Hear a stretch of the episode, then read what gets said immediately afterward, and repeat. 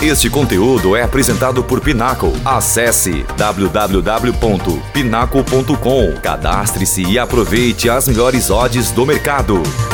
Muito boa noite a você, ouvinte da Rádio MF, a você fanático por futebol. Começa mais um programa fanático por, por Copa. E ó, hoje a rodada é de novo.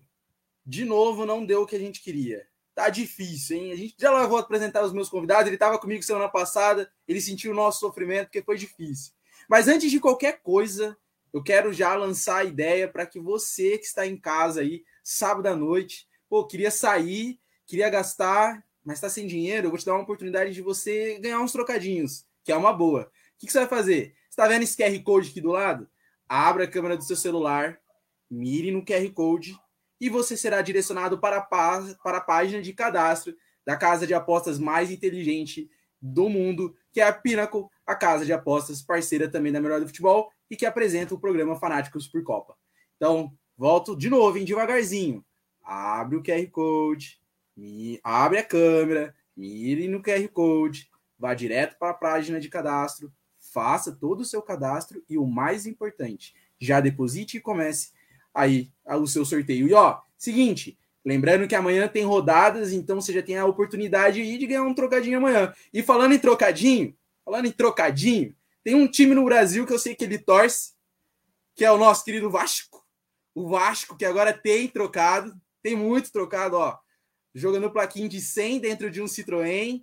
Eu vou chamar ele, o nosso primeiro convidado da noite. O menino do Rio, Falou, fala comigo, meu Vasco. E aí, Caio, tudo bem? Fala, Kaique, beleza? Boa noite a todos. É, os amigos que estão participando aí mais uma vez. Abrindo, agora que eu tô, agora que o Vasco tá, agora mais feliz. Mas vamos aí para abrir esse dia de oitavas de final de Copa do Mundo, bom, com bons jogos, bons jogos hoje, jogos interessantes. Teve jogo ali que a gente achou que estava morto no final, o jogo deu uma acordada, teve Bom jogo da Holanda também, a gente vai bastante coisa para a gente debater aí. Jogos emocionantes e ó, também para fazer o papo ser ainda melhor, vou chamar ele, o nosso querido parceiro Gabriel. Fala comigo, Gabriel, tudo bem contigo? Fala Kaique, fala Caio, tudo bem? Estou. Poderia estar melhor, né? Se a nossa querida Austrália tivesse feito um pouquinho a mais ali, o nosso goleiro não tivesse pipocado, mas brincadeiras à parte, foi um grande dia de Copa, mais um grande dia de Copa. Começou as oitavas e está só começando literalmente. Amanhã tem mais, segunda tem Brasil. Então vamos para cima, já temos primeiro, os primeiros confrontos, o primeiro, né, confronto definido de quartas. Tem muita coisa para debater e projetar. Sem dúvidas, sem dúvidas. E eu quero também chamar ele, meu parceiro, já fiz transmissões com ele, então ele já, ele, ele eu já conheço, ele eu já conheço. O nosso querido Thomas. E aí, Thomas, tudo bem? Fala, Kaique, fala Caio, fala Gabriel, ao fanático por futebol e fanático por Copa.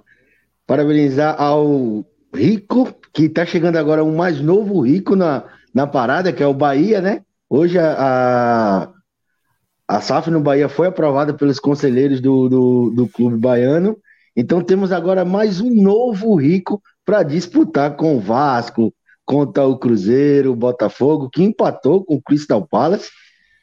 É, e hoje é uma, uma rodada para a gente debater muito, muito, tem muita coisa para a gente falar. Estou com o Gabriel aqui. Que pena, poderia ser melhor se a Austrália tivesse feito seu deverzinho de casa. Mas do outro lado, querendo ou não, tem um ET, um cara que é fora de série. Então, pesa demais. Vamos lá que a gente vai debater muito sobre hoje, Caí. Vamos lá, vamos lá. Então, Thomas, já vou aproveitar o embalo, quero que você traga aí o seu, seu primeiro destaque dos jogos de hoje. Cara, meu primeiro destaque é que o Messi, o cara estava vendo agora há pouco, ele chegou ao seu milésimo jogo como jogador profissional e ele nem sabia que estava que tava chegando ao seu milésimo jogo, para você ver o quão ele está focado nessa Copa. Ele já falou que essa vai ser a última Copa dele, então ele está muito focado, está em busca da, da taça. Infelizmente ele não vai ganhar, porque essa, o Hexa vai ser nosso, a taça vai ser nossa, mas que ele continue a fazer uma boa Copa e o meu destaque vai para hoje, para esse cara, esse gênio da bola que é o Messi. Jogou muito, hein? Jogou muito. E olha que eu cogitei colocar ali o meu dinheirinho e falar Messi marca a qualquer momento, mas se eu tivesse colocado ele não teria feito tanto. Agora, Gabriel, também quero que você traga o seu destaque dessa rodada de hoje. O Kaique, eu acho que o destaque, o grande destaque de hoje, né, é a Argentina, principalmente que o jogo da Holanda ficou ali parecendo que ia ficar só aquilo lá mesmo, 2 a 0 do nada deu um 2 a 1 emocionou, e aí a Holanda já fez o terceiro para matar. Então não, não foi um jogo tão emocionante quanto a Argentina e a Austrália, que, como o Caio disse, estava meio morto, mas do nada começou ali a ficar emocionante, gol da Austrália, enfim. É, o destaque, eu acho que, que, o Tomás falou bem, o destaque é Messi, é um gênio, mil vezes Messi, o milésimo jogo dele. Se a gente puder colocar aí quase mil jogos jogando bem, jogando como um gênio. Um outro jogo ali, é claro, né? É, um, um, mesmo ele, um gênio, não consegue estar sempre bem, mas acho que mil vezes, mil vezes bem, mil vezes entrando em campo e sendo gênio, e sendo um ET, e sendo o que ele é. Né? E mais uma vez ele provou isso a gente vai debater, mas acho que a Argentina depende muito dele, mais do que a gente depende do Neymar, que a gente viu como ele faz falta.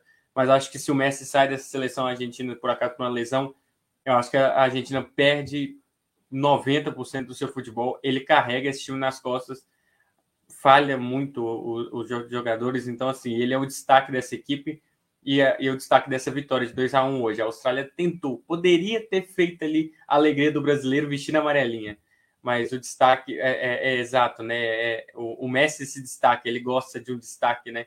E seu milésimo jogo, nem sabia que era o milésimo jogo, e estava lá, jogou e fez o melhor em campo. Então, enfim, acho que esse é o destaque. A gente ainda vai discutir mais sobre esse jogo em si, mas o destaque é sempre para ele, né? Quando ele está em campo, o destaque é sempre ele.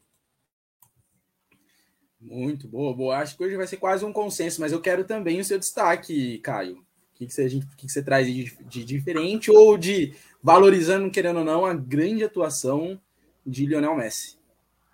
É, eu vou fugir um pouquinho, né? Já que os dois amigos falaram sobre o Messi, hoje eu vou ficar com Vangal. Eu acho que é um nome que eu queria destacar hoje, porque realmente a, é, é, e ele que foi um cara que dentro do ciclo passou por muita coisa, né? Diagnosticado com câncer, escondeu dos jogadores por um tempo. Então ele ter conseguido estar presente nessa Copa do Mundo e fazer uma Holanda que talvez jogue um dos futebols na, na, que a gente escuta talvez mais feios, entre aspas, mas é um dos futebols, mas é um dos times mais competitivos até aqui. E chegam numas quartas de final. A gente vai falar mais para frente, quando comentar do jogo. Achei sensacional como ele fez para parar o tripé de meio de campo dos Estados Unidos.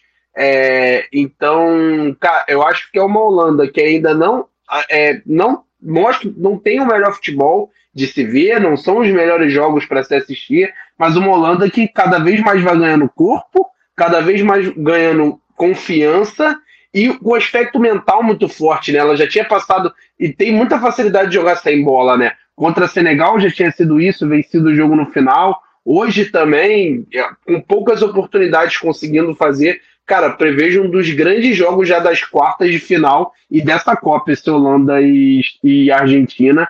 E fico com o Vangal hoje, destaco o Vangal. Eu achei que você ia falar que era por causa do jogo de posição, que ia trazer um, um diferencial, Caio, mas eu vou, daqui a pouco a gente vai falar sobre isso. E, Gabriel, vou, vou, vamos começar com você. Vamos, claro, agora tem que falar um pouquinho do jogo da Holanda em si. Holanda que venceu os Estados Unidos, né? Então classificou para, para as, quartas de, as quartas de finais da Copa do Mundo. Então agora a Holanda tem todas as possibilidades e veio de um, uma classificação ali no grupo muito criticada. Né? Não, não, sei se a gente às vezes pode falar incontestável ou não, mas isso é um consenso muito criticado pelo futebol desempenhado tudo. E fez um bom jogo ali. Como você mesmo comentou, né, Gabriel? Teve aquele momento que a gente achou que ia, não ia e a Holanda foi lá e sacramentou logo após ter tomado um gol, em poucos minutos já fez o seu terceiro e sacramentou a vitória. Como que a gente espera da Holanda? A Holanda que então tão criticada, veio muito criticada no ciclo, começou a Copa já patinando, veio sendo mais ainda tomando algumas críticas, consolidou, se classificou em primeiro. o que, a gente pode esperar da Holanda agora a partir dessas oitavas? Eu acho que pode esperar, como o cara já disse, um time que está ganhando corpo. Ele tem total razão. Mas antes de falar da Holanda, é só para falar dos Estados Unidos. A gente vai falar muito da Holanda porque a Holanda avançou. Mas os Estados Unidos se mostrou o melhor time de o, o, o melhor time que será o Oh, gente, esqueci a palavra. Eu tô vendo a palavra em inglês. Host. Próximo anfitrião. Isso, anfitrião. Eu vi host no, no Estados Unidos, né? Pegou o inglês aqui. Mas será um anfitrião e o melhor anfitrião nesta Copa. É uma geração que se prepara, tanto como o Canadá e México. Eu acho que México e, e os Estados Unidos são. O, o, perdão, Canadá e os Estados Unidos jogaram muito bem essa Copa e os Estados Unidos chegou até aqui, conseguiu um único que um, o anfitrião da próxima Copa avançar às oitavas jogando muito bem, fez grandes jogos. Acho que hoje também tentou, né? Quando fez um, um gol que chegou perto da, do empate, jogou relativamente bem. Não consegui acompanhar o jogo como um todo, mas acho que essa é a análise dos Estados Unidos. Sai com um saldo positivo. É uma geração que ainda está se preparando para 2026. Eles vão visar todos as três, os três anfitriões estão visando a próxima Copa de fato, é, preparar a geração, formar jogadores, enfim, para chegar ao melhor futebol e eu acho que, que a, os Estados Unidos tiram um saldo muito positivo dessa Copa do Mundo. Mas enfrentou uma Holanda que de fato está crescendo, está jogando muito. Um destaque da, além do Vangal, como o Caio disse, é o Dylan Blind, que jogou muito hoje, é o, é, foi o melhor jogador em campo. Uma assistência, um gol. O Denzel Dumfries também, duas assistências. São grandes jogadores ali, que não são os jogadores que a gente vê como os principais do time, do time. Porque a gente tem o De Jong, a gente tem o Depay, que está jogando muito a gente tem o Gakpo, que tá, ele sim é um grande destaque dessa equipe da Holanda né, nessa Copa. Está surgindo para o futebol, assim, né, se mostrando. Ele está aproveitando a vitrine que ele está tendo, né? De fato, vai valorizar. E eu acho que é isso. É um time que está crescendo, vai bater de frente com a Argentina, não vai dar vida fácil para a Argentina. E eu acho que vai ser um dos grandes jogos da, das quartas finais, porque chegam como a Argentina que poderia fazer mais, mas tem o, o, o Messi, enfim, que Perdão, só um minuto. Mas a gente, eu acho que a gente casa um pouquinho com a sua ideia, viu, Gabriel? Quero que você encerre, mas a gente casa um pouquinho com a sua ideia. Só encerrar porque bateram na porta aqui, mas é um grande time. A Holanda é um grande time, tá chegando como um grande time e vai ser, como eu já estava dizendo, um grande jogo. A Argentina poderia servir mais e a Holanda tá, se, tá, tá chegando, tá subindo. E os dois times, eu acho, tá subindo. Ficaram devendo na fase de grupo e tá subindo de desempenho e vai chegar agora nessas quartas finais para dar um duelo de, para mim, 50-50, não tem favorito. Mais que a Argentina ainda tenha ali, pode colocar 51-49, talvez para a Argentina, mas eu acho que vai ser um grande duelo e, e enfim, vai ser um dos grandes duelos para a gente ver nas quartas finais. Que quartas de finais, mata-mata, enfim, é isso. Mas a Holanda chega ganhando corpo, tendo destaques diferentes do que a gente esperava, como o De Jong, como o, o Gakpo, como o, o, próprio Depay. Hoje o Depay faz o, faz o gol, está como titular, não participou do início da Copa uh, como titular, e aí hoje foi titular, já fez o gol, já chegou bem então para esse jogo e, enfim, está crescendo, desempenha essa, esse time holandês, que tem uma grande zaga, né? É, capitaneada por Van Dijk, o time capitaneado por Van Dijk é uma grande zaga também que foi bem hoje então, enfim, é, para responder essa pergunta, é uma, uma, seleção que, como o Caio disse, está se incorporando, está chegando bem, está ficando melhor. O Vangal está conseguindo fazer esse time jogar. E fazendo esse time jogar, pode bater de fato a, a Argentina nas quartas finais. E é, e é bem interessante de ver, né, Thomas? Essa evolução do time da Holanda e como ela vai se transformando e como ela vai lidando ao longo do campeonato porque afinal, Copa do Mundo é tiro curto, não é mesmo? Você não tem muito tempo para ficar tentando inventar ou testar, é tiro curto, é jogo a jogo. Então é interessante ver isso, né? É, é muito interessante ver isso da equipe da Holanda.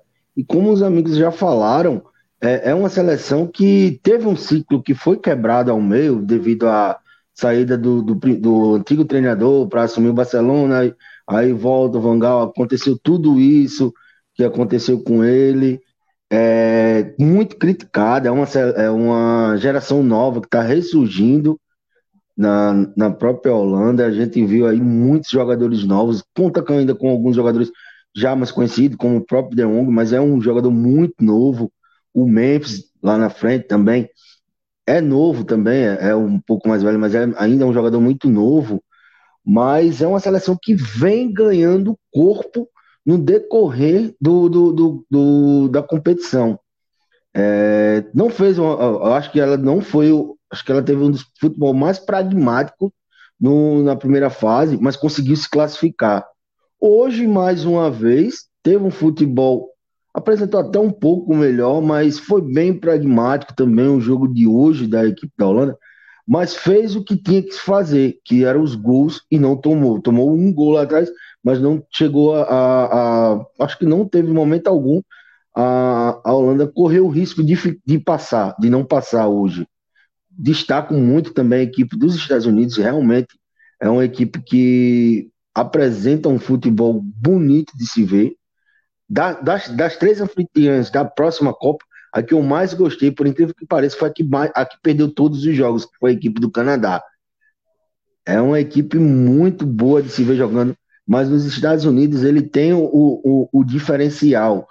Pode não ser o craque, aquele cara muito diferente, mas tem o, o Pulisic, um, um baita jogador. Ele é, é, faz um diferencial muito grande nos Estados Unidos e vai fazer com que essa seleção, trazendo um ou outro jogador mais à frente, que venha surgir, vai dar muito trabalho na Copa de 2026. É 26, né? A gente está em 2022. e eu gostei do jogo. Espero que a próxima partida.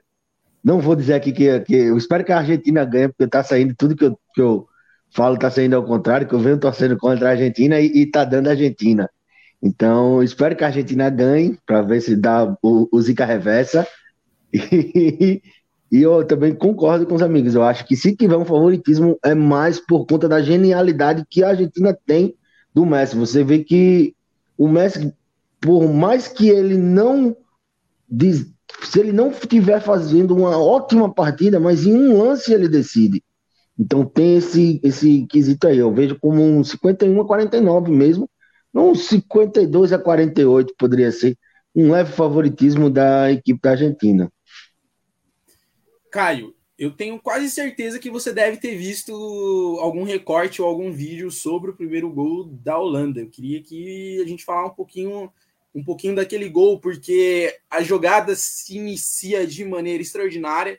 É aquele toque de bola envolvente, já começa ali atrás, mas principalmente o toque de bola muito rápido no meio ao quebrar a primeira linha de marcação dos Estados Unidos, beleza, Thomas, tranquilo. A, hora a partir do momento em que você, a própria Holanda conseguiu quebrar a linha de marcação dos Estados Unidos, aí teve o campo aberto, e aí a, o resultado a gente já sabe como, como foi. Mas eu queria falar um pouquinho sobre esse primeiro lance, que é uma característica da, da Holanda, que é essa, tro esse tro essa troca de passes, esse jogo um pouquinho mais veloz e principalmente como o futebol ele tem se desenhado diferente ao longo dos últimos tempos, porque aos, ao mesmo tempo que os times marcam sob pressão, é, é quase que uma, uma lei, né? Se você supera essa primeira linha, você tem praticamente o campo todo à sua disposição. Então, eu queria que você falasse um pouquinho, porque eu sei que você gosta de tática, claro, também. Então, eu queria que você falasse um pouquinho dessa, dessa jogada que a gente pode dizer que, para mim, foi o gol mais bonito.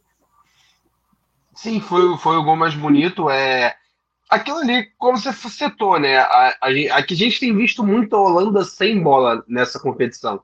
Então a gente é pouco, então é quase raro a gente ver esses momentos da Holanda que consegue trocar uma. Foram 58 segundos de troca de passe até o gol do, do Memphis, né? Foi o primeiro, né? Esse foi o gol do Memphis.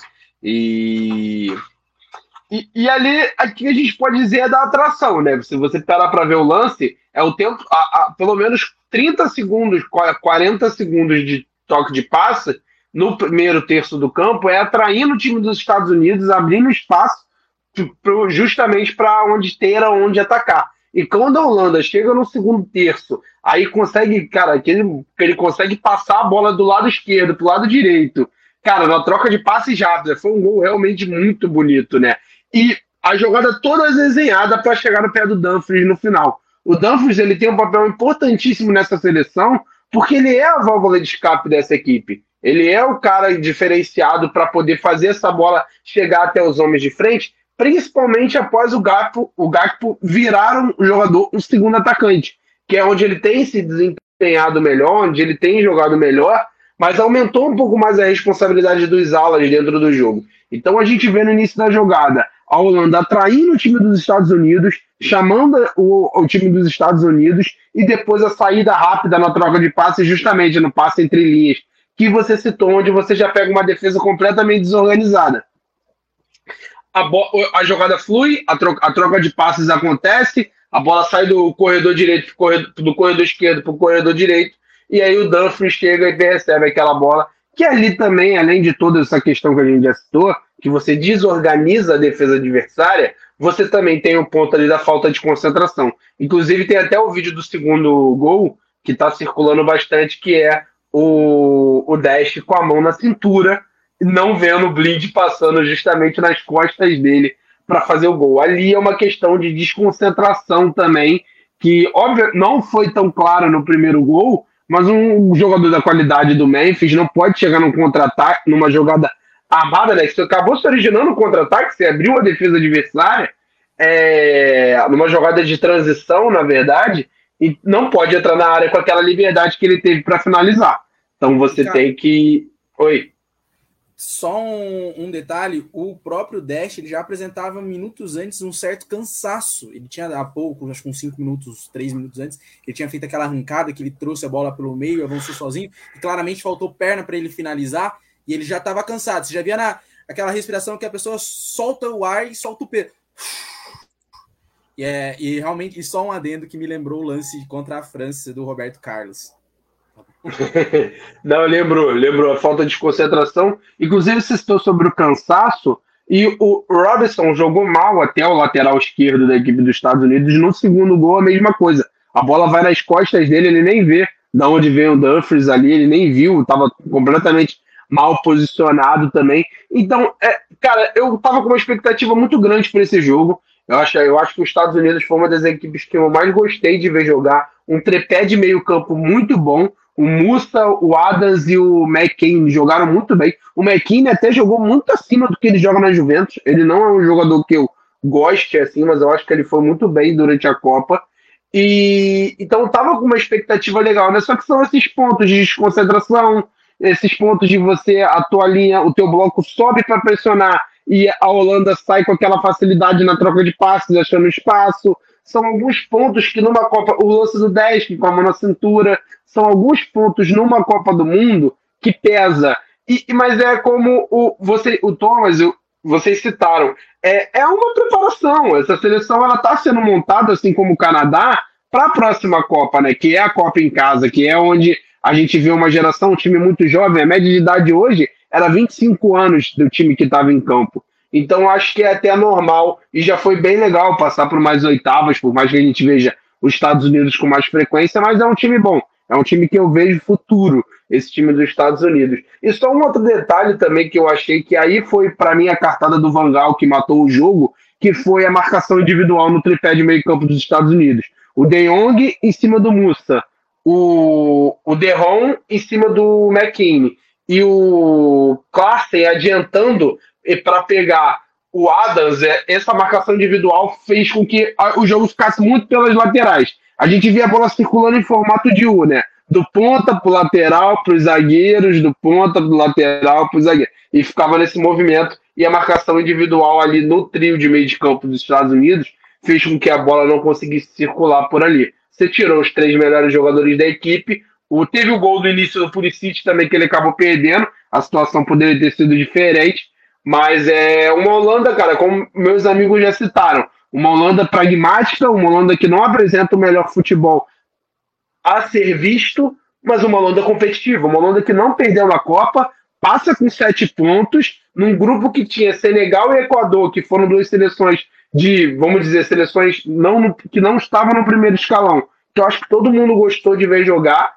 Então, e consegue chegar agora e passar contra uma boa equipe dos Estados Unidos e promete um grande jogo contra a Argentina também. Não sei se vai ganhar a Copa, né? Porque a Holanda é meio Copa, o entrosamento ali não bate muito, mas, mas tá, pode chegar, pode chegar. A Copa já tem dono, a Copa já tem dono, o X é nosso. E até mesmo, Gabriel, você foi o primeiro que puxou dos Estados Unidos, sem dúvida nenhuma que a gente pode falar que é uma geração que promete, porque ao, principalmente no primeiro tempo, onde o time ainda tinha perna o suficiente para pressionar, os Estados Unidos ficou com a bola. Mas foi aquilo, ao, ao você pressionar, você está sujeito a uma jogada bem, bem trabalhada, e nessa situação saiu o gol da Holanda que acabou jogando uma, um balde de água fria. Mas os Estados Unidos, acho que a gente, a gente chega num consenso que ele começa a preparar cada vez melhor o time para o próximo ciclo, né? Exatamente. Os Estados Unidos é o que a gente está falando. Tanto ele, acho que os Estados Unidos e o Canadá são os times que se preparam mais. O México a gente ainda vê mais uma geração que está envelhecendo e aí dando espaço para os novos. Assim, é uma, uma geração que está no meio termo em média de idade, por exemplo. Os Estados Unidos e o Canadá não. E como o Tomás disse, o Canadá é, é, é, foi uma boa equipe de assistir. Por mais que fez zero, é, zero pontos, acho que eles chegaram a fazer zero pontos de fato. Deixa eu só conferir. É, zero pontos. Canadá, Canadá, zero pontos. Isso, zero pontos. E mas fez zero pontos, mas jogou bem. E aí é, é, injusto, né? Porque jogou bem, enfim. E os Estados Unidos a mesma coisa, mas aí os Estados Unidos conseguem então a, a classificação num grupo ali que, que tinha o Irã, que, que, enfim, conseguiu sufocar ali os adversários, tentar né, fazer algo ali. Um país de Gales que ficou devendo muito, que ali, acho que depois da Inglaterra era meio que o favorito do grupo ali, para o segundo lugar, pelo menos. E os Estados Unidos a gente esperava que ele não jogaria tão bem assim, mas jogou bem e passou. E eu acho que, que é uma geração que aí já tem, é como eu disse, já tem algo ali no currículo. Pô, uma oitava de final. Agora a gente, principalmente quem, quem vier entrar nessa seleção mais novos, né? E aí McKinney, todo mundo, o Musa, todo mundo vai envelhecer, né? Um pouco mais, quatro anos, e vão ficar um pouco mais experientes, talvez rode a Europa, enfim, vai ter um Pulisic para liderar uma equipe um pouco mais velho, e aí ele será um líder, não só técnico, como um líder mesmo para capitanear, por exemplo, a equipe, alguma coisa do tipo e, e chegará melhor em 2026. Eu aposto que, que Estados Unidos, de fato, não será só. Será. Vai fazer aquele negócio que o Qatar não conseguiu fazer, que é vencer na, no primeiro jogo como um anfitrião.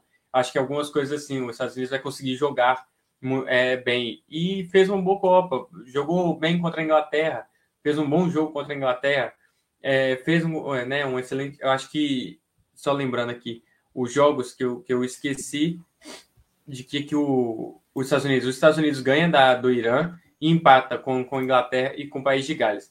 O jogo do País de Gales foi o jogo onde os Estados Unidos dominou bastante as ações, foi para cima, teve a bola no pé. Então, os Estados Unidos sabe jogar assim, como no primeiro tempo jogou hoje. Então, tentou circular ali, tentou fazer algo com a, com a, com a bola nos pés. E a Holanda jogando no, no estilo normal dela, né? Com a bola nos pés do adversário.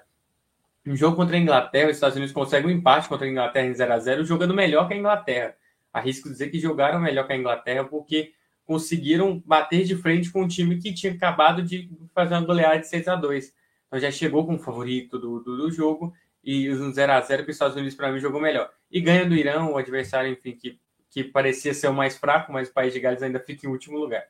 É, é como a gente está dizendo, é uma geração que se prepara para 2026.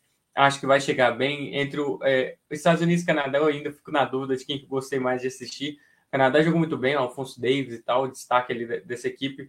Muito bacana toda a história do Canadá na Copa, mas fico também com, com os Estados Unidos que jogou muito bem. E é isso, está em 2026 ainda, é, é, é uma geração, é uma seleção, quer dizer, que não tem esse chorar, pô, foi eliminado. Não, pô, já fizemos mais que nossa obrigação, agora vamos preparar, vamos renovar, vamos, enfim, né, melhorar, ver o que, que a gente errou e tentar preparar mesmo para 2026. São quatro anos, tem muita coisa para acontecer ainda. Mas é uma boa equipe que sai com um saldo muito positivo. E, e, enfim, né, num grupo que tinha a Holanda como favorito, como eu disse, País de Gales, conseguiu desbancar todo mundo e passar, então sai com um saldo muito positivo.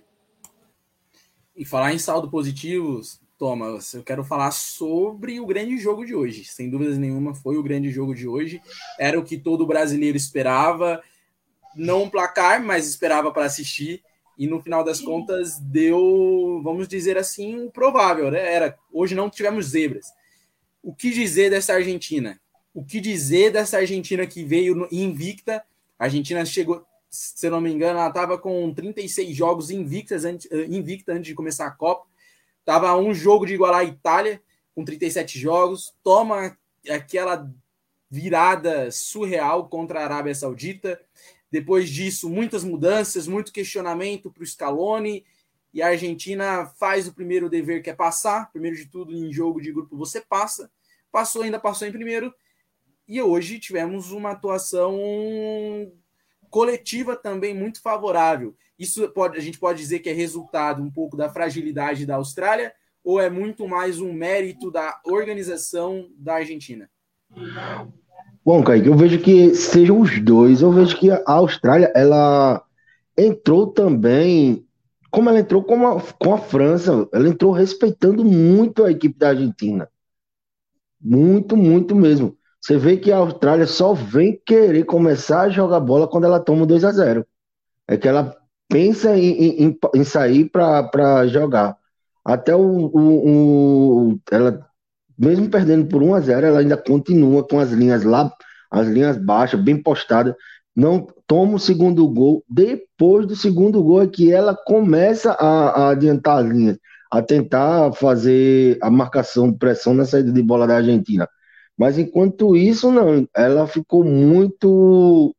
Ela respeitou demais a equipe da Argentina. Vejo que, concordo com você, quando você fala que a Argentina é, vem melhorando de acordo com os jogos, as mudanças que o treinador, é, o Scaloni, ele fez, surtiram efeito, ele enxergou que os jogadores que entraram deram um, um, um jeito de jogar para a Argentina melhor do que o, o, os jogadores que estavam, que saíram. Hoje o, o Lautaro Martins perdeu outro gol que, pelo amor de Deus, que eu acho que o Lautaro Martins, quando ele bota a camisa da Argentina, ele incorpora outro jogador, porque ele com a camisa da, da, da Inter, o cara simplesmente ele não perderia aquele gol, mas com a camisa da Argentina acho que pesa demais para ele. Mas você vê o conjunto argentino, ele se sobressaiu. E querendo ou não, você tem um, um monstro, você tem um, um, um cara que é diferenciado. A tapa que ele dá no primeiro gol da Argentina, na frente do. A, a, a, os quatro jogadores da, da, da, da Austrália estavam na frente do gol e ele encontra exatamente entre os dois zagueiros. Ele dá uma tapa que você parece uma tacada de sinuca. É, ele achou aquele gol ali. Justificar um pouquinho essa ideia, né, de que bater forte, soltar o pé, às vezes é o necessário, às vezes é só colocar. Pois é, isso mesmo. Você vê a, a perfeição e a bola passa.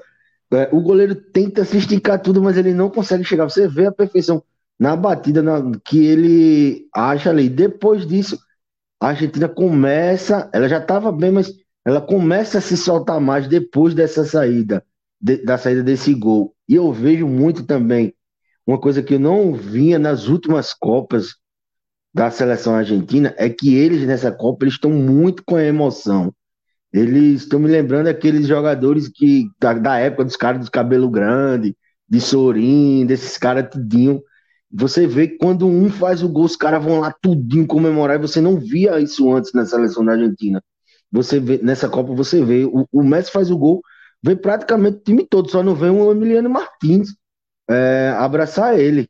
Mas todo mundo vê, eles estão bem unidos, eles estão estão com muita gana para querer ganhar essa Copa. Mas infelizmente temos também seleções que também estão tá querendo muito, que é a nossa, e a gente vê a, a como o Brasil também está com muita gana para ganhar essa Copa do Mundo.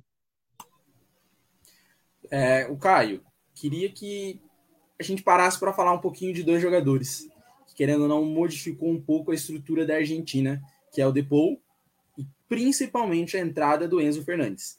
Lembrando que a Argentina iniciou a Copa aí com Paredes e com Depou, fez uma partida bem abaixo. A Argentina coletivamente contra a Arábia Saudita, principalmente no segundo tempo, é visível que houve um relaxamento. O próprio Messi disse sobre isso uh, no final do jogo, em que às vezes acontece de você estar tá confortável e acaba se descuidando e não dando tanta atenção ao que o jogo merece. Mas como roda a bola o depois, principalmente como esse, o Enzo Fernandes se aproxima para fazer as jogadas necessárias fluir. E uma das coisas que mais me chamou a atenção, a gente vê muito isso no futebol brasileiro. O o, principalmente quando o primeiro volante ele vem jogar aqui pelo lado direito, também pelo lado esquerdo, a primeira, normalmente, que ele gosta de fazer, ele volta para o primeiro zagueiro próximo, que volta para o outro, que vai para o outro lateral. Normalmente o, o, futebol brasileiro tende a passar pelos zagueiros.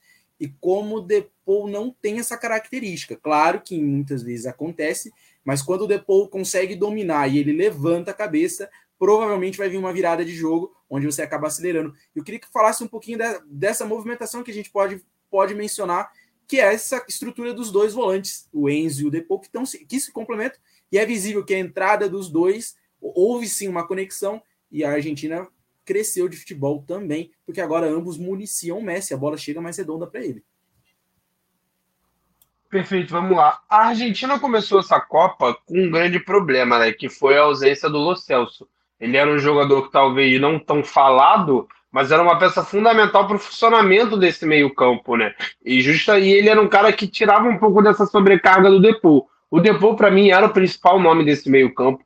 É o cara que faz o time andar, é justamente o que você falou. É o cara que pisa, que leva o jogo para frente. Até em comparação com os nossos ouvintes que estão ouvindo ali, ele, ele, me lembra um pouco o Bruno Guimarães nesse sentido. Ele não é um tipo de volante que ele vai ficar contente ficar tocando a bola para o lado. Ele é o cara que vai pisar, vai girar e vai fazer o jogo por dentro. Ele procura muito esse jogo por dentro o tempo todo. Com a ausência do Lo Celso, ele ficou sobrecarregado. A Argentina mostrou essa dificuldade na fase de grupo de encaixar. Cara, quem vai substituir o jogador, o Lo Celso, que era o cara que ocupava o lado esquerdo e ao mesmo tempo fechava ali por dentro, conseguia fazer muito bem esse papel. E ali a gente, tanto que a gente viu jogando o Papo Gomes no primeiro jogo, o McAllister hoje, que foi o que melhor jogou ali, é o dono da posição, mas o time teve dificuldade. E além disso, além desse problema da lesão, a Argentina tinha o seu primeiro volante numa fase ruim, que é o Paredes. E Copa é momento. O Paredes não conseguiu ainda se firmar nesse time da Juventus. É normal, uma transferência, e isso mexe muito com o jogador. A gente está vivenciando isso na seleção brasileira com o Lucas Paquetá, que passou por uma transferência recentemente, ainda não se firmou no, no, no West Ham e está com dificuldade de, de, ganhar confiança. E o Paredes também. O Paredes já é um cara que tem muita dificuldade nessa saída, né? É um jogador que tem mais essa característica do passe curto e não em clarear as jogadas. Com a entrada do Enzo, o, Loce, o, o Depou automaticamente subiu o nível, né? Porque você ter um volante como o Enzo para dividir essa responsabilidade da construção do jogo com você alivia muito pro próprio Depou, essa responsabilidade pro próprio Depou e até dificulta a marcação da equipe adversária, né? Porque, por exemplo, você pega um jogo da Arábia contra a Arábia Saudita, por exemplo, você sabe que o, o Paredes ele é um cara que ele não vai, é, não tem essa qualidade para conduzir a bola, que ele, ele é um cara que vai geralmente procurar um passe mais curto, uma jogada mais tranquila. Então você não precisa botar um cara em cima dele. O cara que estiver mais próximo vai cercar ele. O depo... Então você sobrecarrega o, o jogo no depô e facilita a marcação do time adversário. Agora não, Argentina, o McAllister encaixou no lado esquerdo e vem jogando muito bem. O Enzo é um jogadoraço, é um do, das grandes promessas e acho que vai ser uma briga boa aí na próxima janela de verão para ver quem vai tirá-lo do Benfica. E, e você ainda, e o Depou menos sobre, é, menos sobrecarregado, com ganhando a confiança durante a competição, jogando melhor a cada jogo depois da estreia. Na estreia ele foi o jogador mais nervoso daquele time da Argentina, né? Muita dificuldade ali dentro da partida, muito nervoso, ele tem essa característica. Fala o tempo todo, fala até demais no ouvido do juiz, mas ele é esse cara, ele é o cara que faz a Argentina jogar. Com esses dois jogadores encaixando na equipe, isso tirou um pouco da sobrecarga dele e isso fez com que ele aparecesse nos momentos cruciais, como foi hoje. Ele é parte fundamental de, dessa, dessa equipe, né? De, de, como fazer essa equipe jogar. Ele é uma peça fundamental e vem jogando. Foi no ciclo e agora, durante a Copa, está mostrando o quanto é importante ali e tem um papel sensacional nesse meio-campo. É um jogador para ter muita atenção aí. Isso faz parte né, da Copa. Esse, a gente está vendo no caso do Brasil, a gente ainda não achando ainda qual é a formação ideal, qual isso faz parte da Copa. A Copa ela é isso. Tem, tem jogadores que chegam sem ter o peso do torneio, tem jogadores que vão se desenvolvendo durante a competição e o treinador, o, o treinador da Argentina, até o Scaloni vem conseguindo fazer esses ajustes e fizeram hoje outra boa partida. E tem o Messi, né? Quando tá ruim, que nem hoje, que a, a Austrália muito bem organizada. É a pior geração da Austrália para mim dos últimos 20 anos. E por acaso é um time que chegou, mas é um time muito bem taticamente, né? time muito comprometido, vinha dificultando o trabalho da Argentina hoje, mas aí acharam a bola. Cara, a jogada foi linda, mas o cara errou o domínio, a bola caiu no pé dele dentro da área e já era. Aí é só rezar e ele acertou o chute. E Gabriel, tudo isso que o Caio falou soma-se também com a grande partida de Lionel Messi, né? É como também já citou, no momento ele estava um pouquinho apertado, ele, ele encontra aquele, aquele lindo chute, e aí o mais interessante de tudo, o Messi jogou o jogo todo, e no final do jogo ele estava correndo, você pode ver que o Messi não tem essa necessidade de marcar, então ele tem a, ele flutua ali pelo meio, principalmente na parte de ataque, mas correndo, atacando, distribuindo. E, é, e vamos dizer que, querendo ou não, ele tem fome, né? Afinal, é a última Copa dele. Exatamente, é, é o poder dessa última Copa, né? E ele ser tão, o, enfim, né? Tão importante para essa seleção e agora tem uma geração que consegue apoiá-lo, né? Os jogadores conseguem apoiá-lo um pouco melhor. Enfim, como a gente estava falando de Depou, de Enzo Fernandes, Acho também que a entrada, a mudança de Lautaro para Julian Alves é uma grande mudança, é uma das melhores. Eu, desde o início, desde a primeira escalação contra a Arábia, 7 horas da manhã, na minha aula, única aula da semana que eu tenho 7 horas da manhã, eu já olhei a escalação e falei: não existe Lautaro de titular. E não é porque o Lautaro é ruim, mas é como você falou, ele é tipo o Gabriel Jesus da nossa seleção. É complicado a, ele vestir a blusa da, da, do, do, da seleção argentina e jogar. Ele não consegue, né? O Gabriel Jesus, assim, na Copa, ele é um inimigo da Copa do Mundo. Acho que, que tirando a Copa do Mundo, acho que ele consegue jogar um pouco melhor. Mas, enfim, o Lautaro não foi bem hoje. O Messi, o Messi poderia ter sido um jogador melhor ainda hoje se o Lautaro tivesse feito os gols que o Messi deu assistência para ele. É, o Messi, de fato, flutua muito bem. Ele ocupa todos os espaços do campo. Você vê que ele está sempre. Eu vi um vídeo disso há muito tempo, quando ele estava no Barcelona que o fato dele ficar sempre olhando para o lado e para o outro, ele tá vendo o jogo, ele vê o jogo à sua frente, ele vê. É, é assim, você pensa um segundo, ele está a 10. Se você deixa ele pensar um segundo, ele está a 10 à, à sua frente, porque ele sabe como que está o jogo, quem que está onde, é, que, onde está cada jogador, onde está cada marcador, e ele consegue pensar esse jogo. E na seleção ele tem uma liberdade de, de flutuar, de fato. Então, uma hora ele está na direita, uma hora ele está na esquerda, uma hora ele está atrás, outra hora ele está na frente então faz com que o jogo ele abra o jogo e seja uma luz dessa seleção argentina, porque qualquer hora do campo ele se o Enzo pega a bola ou se o Depou pega a bola e, e parte para a armação e quer achar o Messi e acha o Messi numa bola redonda, acha bem, mas o Messi também está bem postado, está bem no lugar que ele precisa. E hoje ele foi muito bem. Ele acha o primeiro gol, ele bate a falta, a falta volta, né? A, a bola volta para ele ele abre a, a, a jogada na, na, entrada da área, ali no, no, lado de fora da área, e, e, a bola chega na área. A pessoa erra, eu não, não lembro quem que errou o domínio ali, eu sei que a bola só para ele. Foi o. Só para mencionar, o Depou, como a gente estava mencionando, depois ele recebe a bola e ele dá um passe em profundidade para o Otamendi. O Otamendi. Aí o Otamendi, que, até agora eu não sei se ele dominou para o Messi ou ele dominou para ele. Ele vai falar que ele Fez o que ele tinha que fazer. É. Não é errado, pô. Eu dei assistência. Pra mim, não é errado. Agora Aí a Messi, muito inteligente, já sai com a bola, com a bola ali e faz o, o que depois a gente viu foi o primeiro gol.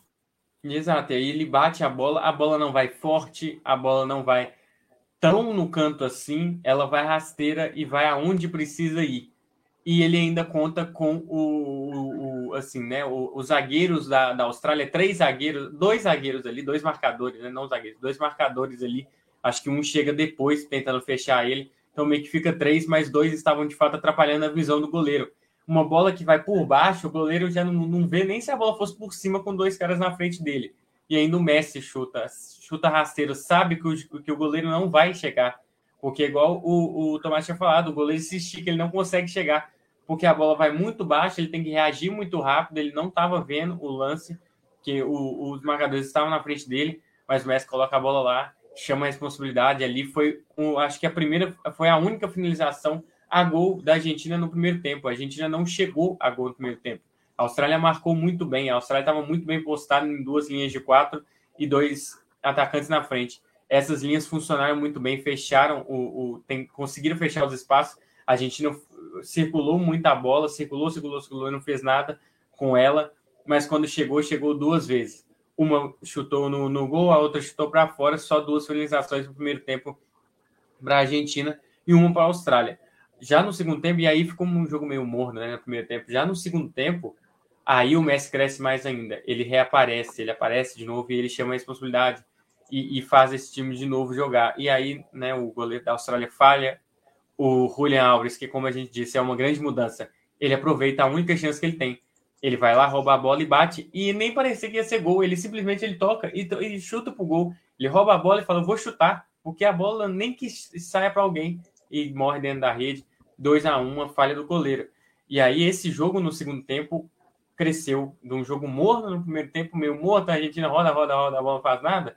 Acha um gol ali, o Messi 1 a 0 Mas no segundo tempo, sim, aí vem emoção, dois gols, um para cada lado. A emoção no final ficou melhor, né? A, a, a emoção ficou a flor à pele. A Austrália pensou que conseguiria, ele acreditou nela, né? E enfim, o Messi, de novo, é um grande jogador, faz o seu milésimo jogo e faz um, um excelente milésimo jogo, né? A gente poderia falar, se esse jogo poderia ser da eliminação da Argentina umas oitavas, mas não, ele chama a responsabilidade e fala: se é meu milésimo gol, que ele não meu jogo, ele não sabia. Mas mesmo assim ele jogou bem. Ele sabia da responsabilidade que ele tinha nesse jogo, que era uma oitava de final. Para ele não era o milésimo jogo, para nós era. Para ele não. Para ele é uma oitava de final, para a seleção do país dele, que ele tem que fazer o que ele faz. Ele tem que fazer o que ele fez. É chamar a responsabilidade, colocar a bola debaixo do braço, colocar a bola debaixo dos pés, que ele coloca muito bem, né? ele esconde essa bola quando está com ele. Teve um lance que ele passou, passou por todo mundo, chegou quase dentro da área, quase fez um gol. Acho que foi a finalização para fora contada. É, não sei se foi, ou posso estar confundindo jogos, porque eu vi tanto jogo da Argentina ultimamente. Mas, mas teve uma, teve uma que ele dominou para fora, ele tentou bater chapado e a bola acabou. Isso, passando. não, então é, é, eu tô errado, não. Ele driblou todo mundo, e, enfim, ninguém consegue pegar a bola dele. E eu vejo assim, que ele é um cara que pega a bola, conduz, sabe receber a falta e resistir à falta mas os jogadores também não chegam nele com tanta força assim. Acho que um respeito que eles têm por ele também, de falar, pô, não vou machucar o Messi, vou no meio da canela do Messi, diferente com o que fazem com o Neymar. Né? O Neymar tem essa função também esse, na seleção. esse é um ponto, esse é um ponto delicado, hein? Esse é um ponto delicado. Porque eu acho que, que eles, falta uma pegada maior no, no Messi ali, porque para mim assim, um jogador que é do tamanho do Messi, é óbvio que é difícil bater nele também e conseguir tirar a bola dele, porque ele talvez vai resistir à falta ele de fato ele sempre teve essa característica de resistir à, porrada, mesmo que ele tomava sempre. Mas ele, ele consegue de fato conduzir essa bola e um cara que com o tamanho daquela inteligência dele, você não pode deixar ele conduzir a bola tão livremente. Eu então, vou fazer um adendo. Uma pegada maior. Vou fazer um pode adendo falar. só do que você falou. Acho que também essa característica, primeiro tem a característica dos dois jogadores. Neymar segura muito a bola, é diferente de você jogar com a bola e você segurar a bola. São duas coisas que mesmo que parece, pareçam semelhantes, são distantes. Então tem essas duas características. Eu acho que aí vai um pouquinho da forma como ambos se apresentam e se relacionam em campo com os seus adversários. Aí eu acho que tem um tem, tem um detalhe, tem um, um temperinho ali que acho que pode, pode acabar fazendo, né? É o que eu tava falando de, de, da questão meio que de respeitar também o Messi, assim, o Messi, eles vêm como um jogador que vai pegar a bola ali, ele vai correr, ele não vai firular para cima de você. Mas o Neymar tem essa característica dele de, de nascença mesmo, de ser o cara que vai firular. Se, se você vir pra cima dele, ele vai te dar uma caneta. Se você provocar, ele vai dar mais uma, mais outra. Se você bater nele, ele vai pegar a bola de novo. É um cara persistente naquilo que ele tá fazendo. É. E toma muita porrada muito maior do que às vezes o Messi toma. E o Messi, uma pegada maior, às vezes, no Messi, ele não deixaria ele jogar, mas os caras deixam ele livre. E um gênio não deixa ele livre. E hoje ele brilhou mais uma vez. E só falando em Neymar, espero que ele volte, viu? Espero que ele volte. Sem o Neymar, o Brasil não será campeão mundial. Pode cravar. Sem o Neymar, o Brasil não é campeão mundial. E Thomas, eu queria que você falasse um pouquinho. Eu vi a hora que o Gabriel falou, você fez assim, que é a saída do Lautaro para a entrada do Julian Alves. Na hora que ele falou, você já fez assim, praticamente é, gritando. Eu concordo, eu concordo. É, cara, eu adoro o Lautaro. Eu queria ele no meu, no meu time. É... Ah, não, ele vai vir jogar eu queria ele série. No meu qual série que tá mesmo? Série agora? C. Não, ele vai vir jogar C, ele vai vir jogar C. Eu acredito, eu acredito. Lautaro é. vem jogar a Série C. Ah, eu queria ele, eu acho um baita jogador. O que ele faz agora, cara, na, na seleção é algo inexplicável. Até que ele jogou bem alguns jogos pelas eliminatórias, mas com a entrada do, do, do Julian Álvares, né? Eu me esqueci o nome dele agora, Julian Álvares, que é, é, tá no City, né? Reserva, o cara é reserva do, do, do, do Haaland, mas quando entra, continua a fazer gol, que nem um Haaland. Então, com a entrada dele, você pega que você tem mais mobilidade o ataque da Argentina. É, os amigos falando aqui é, sobre o Messi, eu não, eu não lembro de ver o Messi jogar, no jogo de hoje principalmente, eu não lembro de ver o Messi jogar tão solto, com assim, com tanta vontade, com tanta. Ele me lembrou os, o Messi de Barcelona, quando tinha chave e Iniesta do, de, de volante dele. E, e no ataque, o, o, o, menino ele dá muito mais mobilidade ao ataque da Argentina, o Julian Alves. Então ele, você vê que ele, hora ele cai pela esquerda, o Messi cai pela direita. Hora quando ele tá pela direita, o Messi já aparece na esquerda. Você vê que. Eu acho que é principalmente da, da característica do, do Lautaro. Lautaro, desde a Inter, ele ataca o espaço, porque quem, ele já tem alguém que faz esse papel para ele de preenchimento, que é o, o Lukaku, né? Enquanto uhum. o Julian Alves, ele preenche os espaços. Então, é como ele vai preenchendo e, ao mesmo tempo, ele vai abrindo. O primeiro, o primeiro gol contra, contra o México foi surgiu de, um, de uma inteligência do, do Julian Alves, que ele aprofunda a jogada e ele vai, ele vai abrir espaço também para o Messi sozinho. Só complementando o que você disse. Isso mesmo, ele, eu vejo que ele complementa mais o Messi. Em um jogo em que a Argentina vai precisar alçar mais a bola na área, vai precisar dar aquela bola de linha de fundo, ou é, ir na linha de fundo para dar voltando, eu utilizaria o Lautaro, porque ele tem uma presença de área muito boa, apesar de que nessa Copa ainda os gols que ele fez só foi impedimento, né?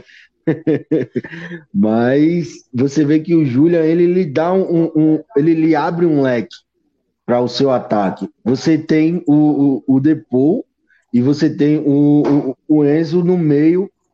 Por isso que eu digo, é, é fazer uma analogia, é, você vê, eu vejo hoje o, a Argentina jogando em função do Messi, como o Barcelona jogou em função do Messi na época que você tinha lá é, Xavi, Iniesta, Messi, e você vê hoje isso muito. A prova disso é que eu não, nunca mais eu tinha visto a arrancada que ele dá, que o Messi ele deu uma arrancada e saiu passando por um, dois, três, quatro. E você, cara, ninguém repara esse cara, não. É, tá bem escasso você vê isso no, dele no, no, no, PSG. Nunca mais eu tinha visto ele também na, fazer essa arrancada pela seleção argentina. E quando você traz o Depô e o, e o, o Enzo para os seus, seus dois volantes, parece que você faz, parece que o Messi olha para trás e diz, não, agora sim tem um cara que vai que a bola vai chegar redondinha para mim, então eu vou ficar só me preocupando em atacar. Eu, eu, eu vejo que essa mudança no ataque, essas duas mudanças, na verdade, foram o, aquela troca de, de, de chave da seleção argentina, tanto no ataque quanto no meio campo. Você vê que eles têm dificuldade ainda? Tem. Mas mudou e muito o jeito de jogar dentro da Copa e melhorou. E eu quero falar um pouquinho das projeções, Caio. Se você quiser também pincelar um pouquinho aí, tá na tela também para os nossos ouvintes já imaginar um pouquinho como que vem por aí. Quero uma, proje uma projeção rápida. Os três vão fazer agora uma projeção um pouquinho mais rápida entre a Holanda e a Argentina. O que, que a gente pode esperar desse confronto? Duas, duas escolas diferentes, dois jogos diferentes, dois estilos diferentes, características. De um lado, um coletivo que se saiu muito bem na, no dia de hoje, e no outro aquele a seleção que precisou da genialidade do Messi para para abrir o jogo e aí depois coletivamente a Argentina cresceu também. Então o que, que a gente pode esperar desse, desse confronto aí, Caio? É, só falando primeiro, rapidamente concordando com os amigos sobre a questão do Lautaro, né, do Álvares. Eu gosto muito do Lautaro, eu acho que ele é um centroavante é, muito bom. É, na realidade, eu acho que o Lautaro, até os melhores momentos dele na carreira, são jogando como segundo atacante, né?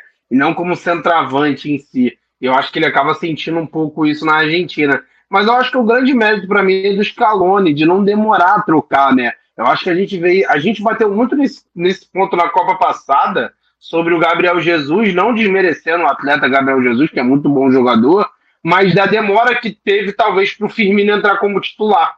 E mesmo que o Gabriel Jesus cumprisse papel tático importante e tudo mais, tudo que a gente já sabe, mas a demora que teve para o Firmino ter mais espaço na equipe. E o Scaloni não. O Scaloni na terceira rodada ele já vem com se eu não me engano, na terceira que ele começa como titular com o Julio Álvares, ele, ele corresponde muito bem e vai ser o titular provavelmente até o final da campanha da Argentina. Então, acho que esse, o treinador tem muito mérito também quando faz as trocas no momento certo, né? Era só isso que eu queria exaltar sobre o Scaloni. É, cara, vai ser um grande jogo, vai ser um grande jogo. Eu estou muito curioso para ver essa Argentina jogando contra um time realmente mais poderoso, é, principalmente ofensivamente, um teste para essa defesa da Argentina, porque a Argentina, por mais que ela tenha tido dificuldade na fase de grupo, ela pegou um grupo com o Irã, com a, a, é, é Irã, Estados Unidos, né? É Irã, Estados Unidos Argentina. e. Irã, Irã, Polônia e México. Irã, Polônia e México, isso, perfeito. E por mais que. E são seleções que, por mais que na Polônia tenha o Lewandowski, excelente jogador tudo mais, eu digo de um sistema. É o grupo da, é o grupo da Argentina, Saudita. né? É o Arábia Saudita. Argentina. É Arábia Saudita, México, Isso. Arábia e Saudita, Polônia. México e Polônia. Perfeito, o Irã, perfeito. que é dos Estados Unidos. É, Arábia Saudita, México e Polônia, perfeito. Então, não digo de jogador especificamente, mas de um, um sistema ofensivo mais forte, que foi o que a gente viu hoje contra os Estados Unidos. No momento em que a, a, a, a na, naquela troca de passes que encaixa, você consegue superar a primeira pressão, abre-se um espaço. Você tinha ali Gakpo, é, Gakpo, você provavelmente vai ter o, o Memphis jogando de, mais uma vez como titular e talvez jogando até o final. Existe já essa expectativa. Você tem vindo de trás ali um Frank De Jong, você tem um Dumfries pelo lado direito. Então, estou muito curioso para ver como vai ser essa Argentina contra o sistema ofensivo mais forte, que ainda não enfrentou dentro da Copa. E o cenário do jogo, eu vejo a Holanda muito confortável dando a bola para o seu adversário, né? Ela tem. Isso aconteceu contra o Equador, isso aconteceu contra a Senegal. É uma seleção que fica mais à vontade jogando sem a bola, fica mais à vontade explorando, atraindo a equipe para jogar em bloco alto, explorando as saídas do Dumfries, explorando o Gakpo, que faz uma Copa excelente. Então, eu prevejo um grande jogo, um jogo mais com a Argentina com a bola, mas eu estou muito curioso para ver como vai, essa defesa da Argentina vai corresponder. Essa defesa que já teve mudanças, o, o começou com o Romero e Otamendi, aí já trocou para o Lisandro, já voltou o Romero. Não é uma defesa que me passa total confiança. Os laterais já trocaram algumas vezes, então acho que a Argentina entra como favorita porque tem o Messi. Eu acho que o Messi é um jogador que dá esse peso, e principalmente pela Copa que ele faz. Ele realmente vem sendo um jogador fantástico nessa Copa, um dos melhores da Copa até aqui. Mas eu vejo esses encaixes do jogo muito interessantes. E eu vejo uma seleção da Holanda muito forte também, ainda mais ficando confortável sem essa bola. Se a Argentina, eu, o cenário do jogo de hoje, que a Austrália conseguiu encaixar um, um, uma boa marcação, um time compacto, é, deixando uma liberdade para os zagueiros da Argentina jogarem, mas a partir do momento que essa bola chegava no meio-campo, pressionava, tirava o time da Argentina da zona de conforto. E a Argentina, com a dificuldade que teve hoje até o Messi aparecer, contra a Holanda vai ser mais complicado. Contra a Holanda, talvez esse espaço demore mais a aparecer, ou nem apareça para o Messi. Para o Messi, que nem foi hoje no início do jogo, tendo que ficar vindo até o meio-campo para buscar essa bola. Isso não pode acontecer para a Argentina. Então, essa questão dos encaixes do jogo que me deixa muito curioso e que me faz, é, com certeza, estar tá bem ansioso para assistir, que promete ser um grande jogo, uma grande partida. E a Holanda, justamente, o, segredo é justamente é esse ponto que eu falei, até que ponto você fica confortável sem bola, até que ponto você vai conseguir deixar o Messi buscar a bola, até que ponto você vai conseguir deixar, como você vai fazer essa marcação em cima dele, como eu disse, o tripé de meio campo contra os Estados Unidos funcionou muito bem, marcou muito bem, como vai ser o confronto agora contra a Argentina? Então eu estou muito curioso, acho que vai ser um grande jogo. Gabriel, uma análise rápida sua aí também de Holanda e Argentina. Eu acho que o Caio falou muito bem. Para mim também vai ser um grande jogo. Agora que eu estou olhando aqui a projeção, eu, eu não olhei a, a, a do jeito que está aqui, né? Mostrando quais próximos confrontos podem acontecer. E assim, um dos grandes jogos será esse Holanda e Argentina. Eu acho que o jogo mais ou menos do, da, das quartas finais ali, que também quartas finais nunca será ruim, mas o jogo que, que promete ser um nível mais abaixo, talvez, vamos dizer, esse é o do Brasil para o Brasil possivelmente enfrentar uma Croácia ou um, um, um, Japão. que você pegar Inglaterra e, e, e França de um lado, Espanha e Portugal do outro, tendo Holanda e Argentina, são grandes jogos. Eu acho que o, o, primeiro grande jogo, né? Porque vai ser, eu acho que o, vai ser o segundo, na verdade, né? Das quartas finais, porque o Brasil passando nas quartas finais na sexta-feira, o, o jogo do Brasil é antes da, da, da Argentina. Mas acho que um dos grandes jogos, um dos grandes primeiros jogos que a gente vai poder assistir, Holanda e Argentina. É como o, o Caio falou, a Argentina teve muita dificuldade de furar a, a, a defesa da Austrália, de conseguir um espaço, de achar algo ali. Achou no primeiro tempo, que achou em uma jogada individual, né, mais pensada ali pelo Messi. E mesmo assim, também um erro ali de marcação que não poderia acontecer, porque a bola que vai no Otamendi e sobra mais ou menos, teria que ter alguém ali já para tirar. E não tem. E aí o Messi está livre circulando. Né? O Messi sai daqui da direita, vai para o meio e vai para a entrada da área. Não pode acontecer isso. Então, um erro ali da Austrália. Que talvez a, a Holanda não, não cometa, assim. E vai ter algum jogador, provavelmente, fazendo uma é, marcação individual. Eles vão tentar encaixar algo ali para parar esse Messi. Depois do jogo de hoje, eu acho que, que vai ter que fazer exatamente isso.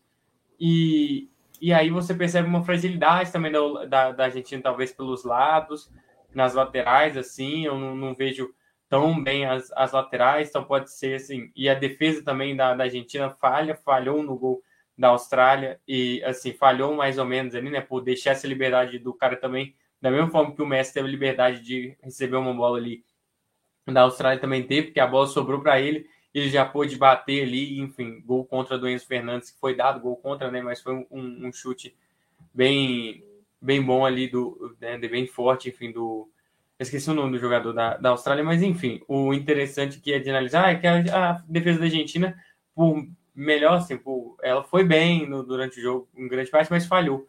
E se falha contra um Depay, que está num bom momento, que está um, um, um, momento de marcar mesmo, de fazer gol, e um Gakpo, que está fazendo uma grande Copa, uma das grandes revelações, como eu disse, está aproveitando a vitrine que está tendo, vai ser difícil ali, porque se você deixa ali é 1 a 0 Se você vacila mais um, é 2 a 0 E ali? porque lá no ataque você não está conseguindo furar a defesa da Holanda.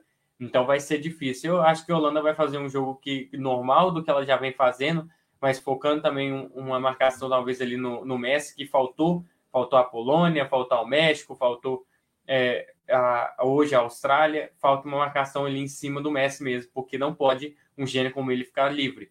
Então tem marcadores suficientes ali para marcar de fato o, o, o, o Messi, né? O De Jong, o De Jong já jogou com ele. Né? Quem sabe o De Jong falou, ó, oh, gente, eu acho que dá pra gente fazer isso aqui, porque quando eu joguei com ele, eu acho que ele, entendeu? Tem alguma familiaridade ali com ele, pá. Mas eu acho que, que vai ser um dos grandes jogos dessas quartas de finais, que quartas de finais já é grandes jogos, né? Mas acho que vai ser um, um, um bom aperitivo pra gente ali. E como eu disse, é equilibrado, é 51-49 para a Argentina porque tem Messi, mas vai ser um grande jogo e a Holanda tem muita chance de tirar a Argentina e vir tentar bater o Brasil. E Thomas, uma análise rápida aí para mim de a Holanda e a Argentina. Cara, eu acho que será um, um, jogo. Acho que vai ser um dos jogos melhores de a gente se ver aquela disputa ali no meio campo. Ambas as equipes têm, um, têm meio campos muito bons, jogadores que conduzem bem a bola a Argentina tem a, a, uma leve vantagem por conta do, do, do, do Messi, mas como os amigos já adiantaram, se a Argentina falhar, como ela vem falhando na defesa, diante do ataque da Holanda, de certeza ela leva gol. É, hoje, no final do jogo, a Argentina ainda tomou sufoco em um jogo que parecia ganho para ela fácil. E no, no, no, no, fim do jogo, ela ainda tem a última bola do lance só não tomou empate por conta que tem um baita goleiro lá atrás. Mas se ela deixar essas falhas diante da equipe da Holanda, de certeza ela vai tomar gol, porque como os amigos já falaram aí, você tem um Memphis, você tem um, o, o Gato, você tem muitos jogadores que, que também estão é, fazendo um, uma ótima Copa, uma boa Copa, e os caras estão querendo fazer muito, estão querendo fazer gol, e vai ser um jogo bom de se assistir. Não vou me prolongar porque a gente já tem projeções. Isso, isso. e eu já vou começar por você, Thomas. Então vamos falar um pouquinho primeiro jogo de amanhã, que é a França. A França encara a Polônia, a França que é atual campeã, vem embalada aí numa, vamos dizer que sem dúvidas nenhuma no embalo de Mbappé, que fez uma, uma fase de grupos muito boa pela, pela seleção francesa. Então, a França ela vem para confirmar um favoritismo, vamos dizer assim? Cara, de certeza eu acho que a França é a mais favorita amanhã. Caso a França não ganhe amanhã, na minha opinião, vai ser uma das zebras e muito. E agora eu vou te propor já uma outra pergunta. Ela é mais favorita amanhã ou era mais favorita para ser campeã?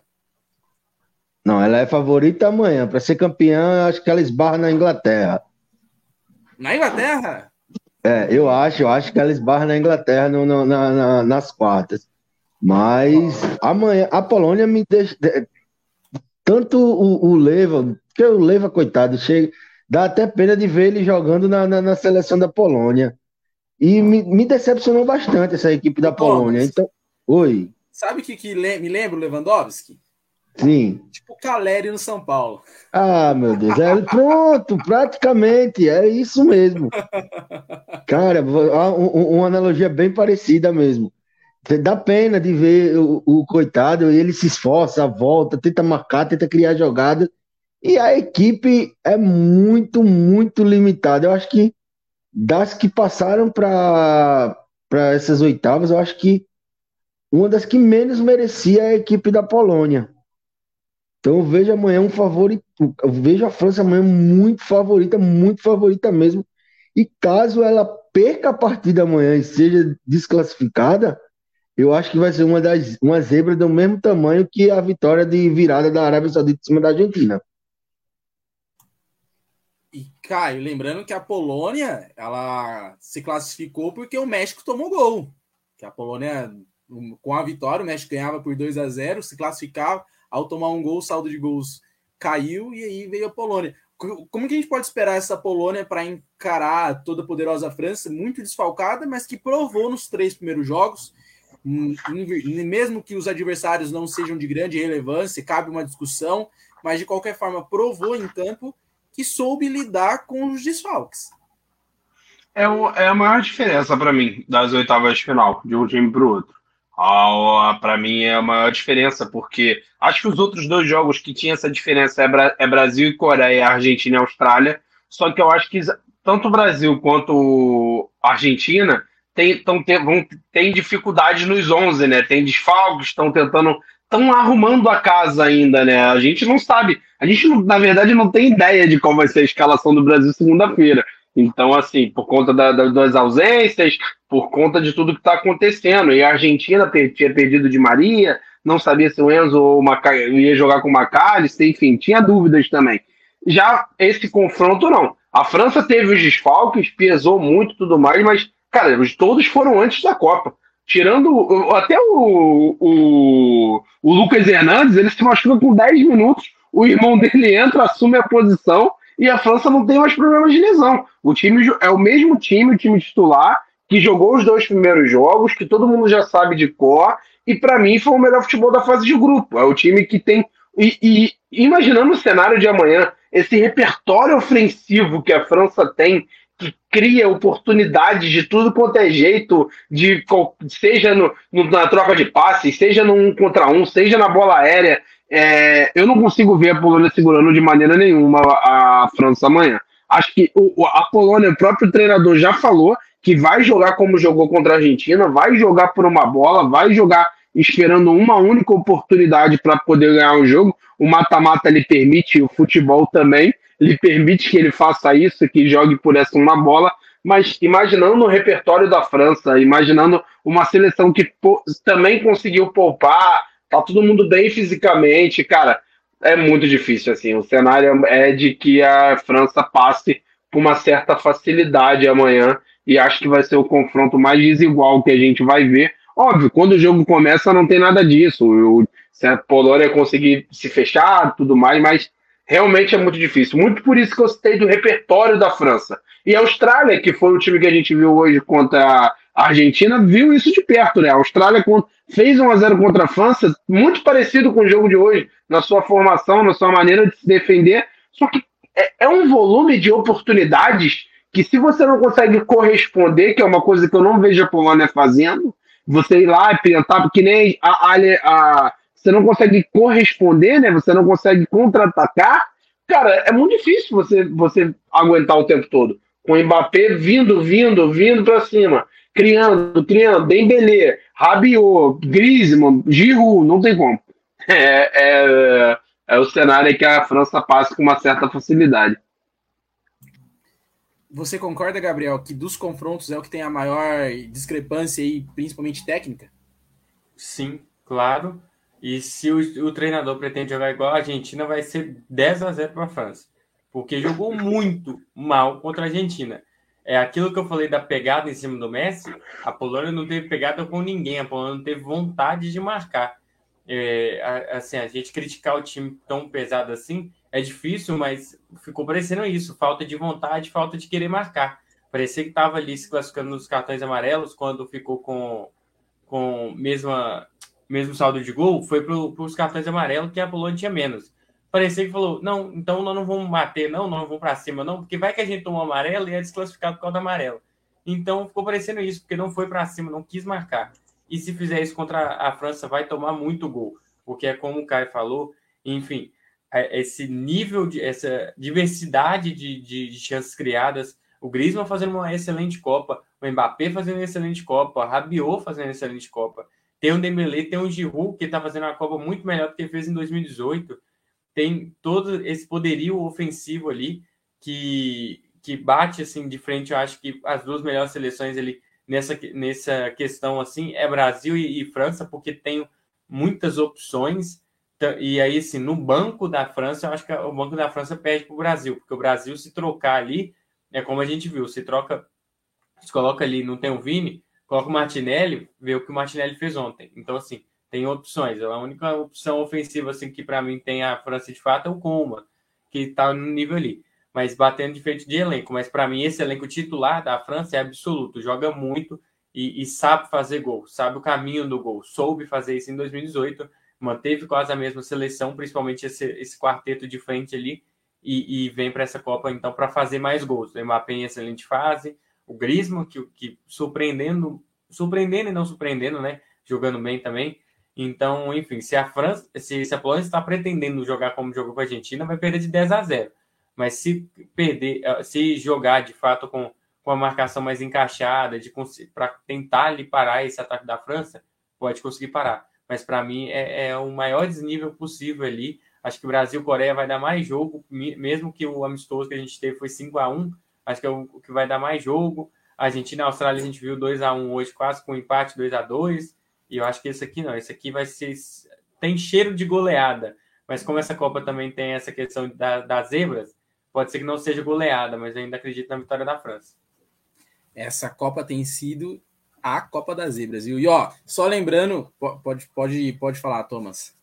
É, só para colaborar sobre os elencos, a França é a única que joga com o mesmo esquema que o Brasil joga.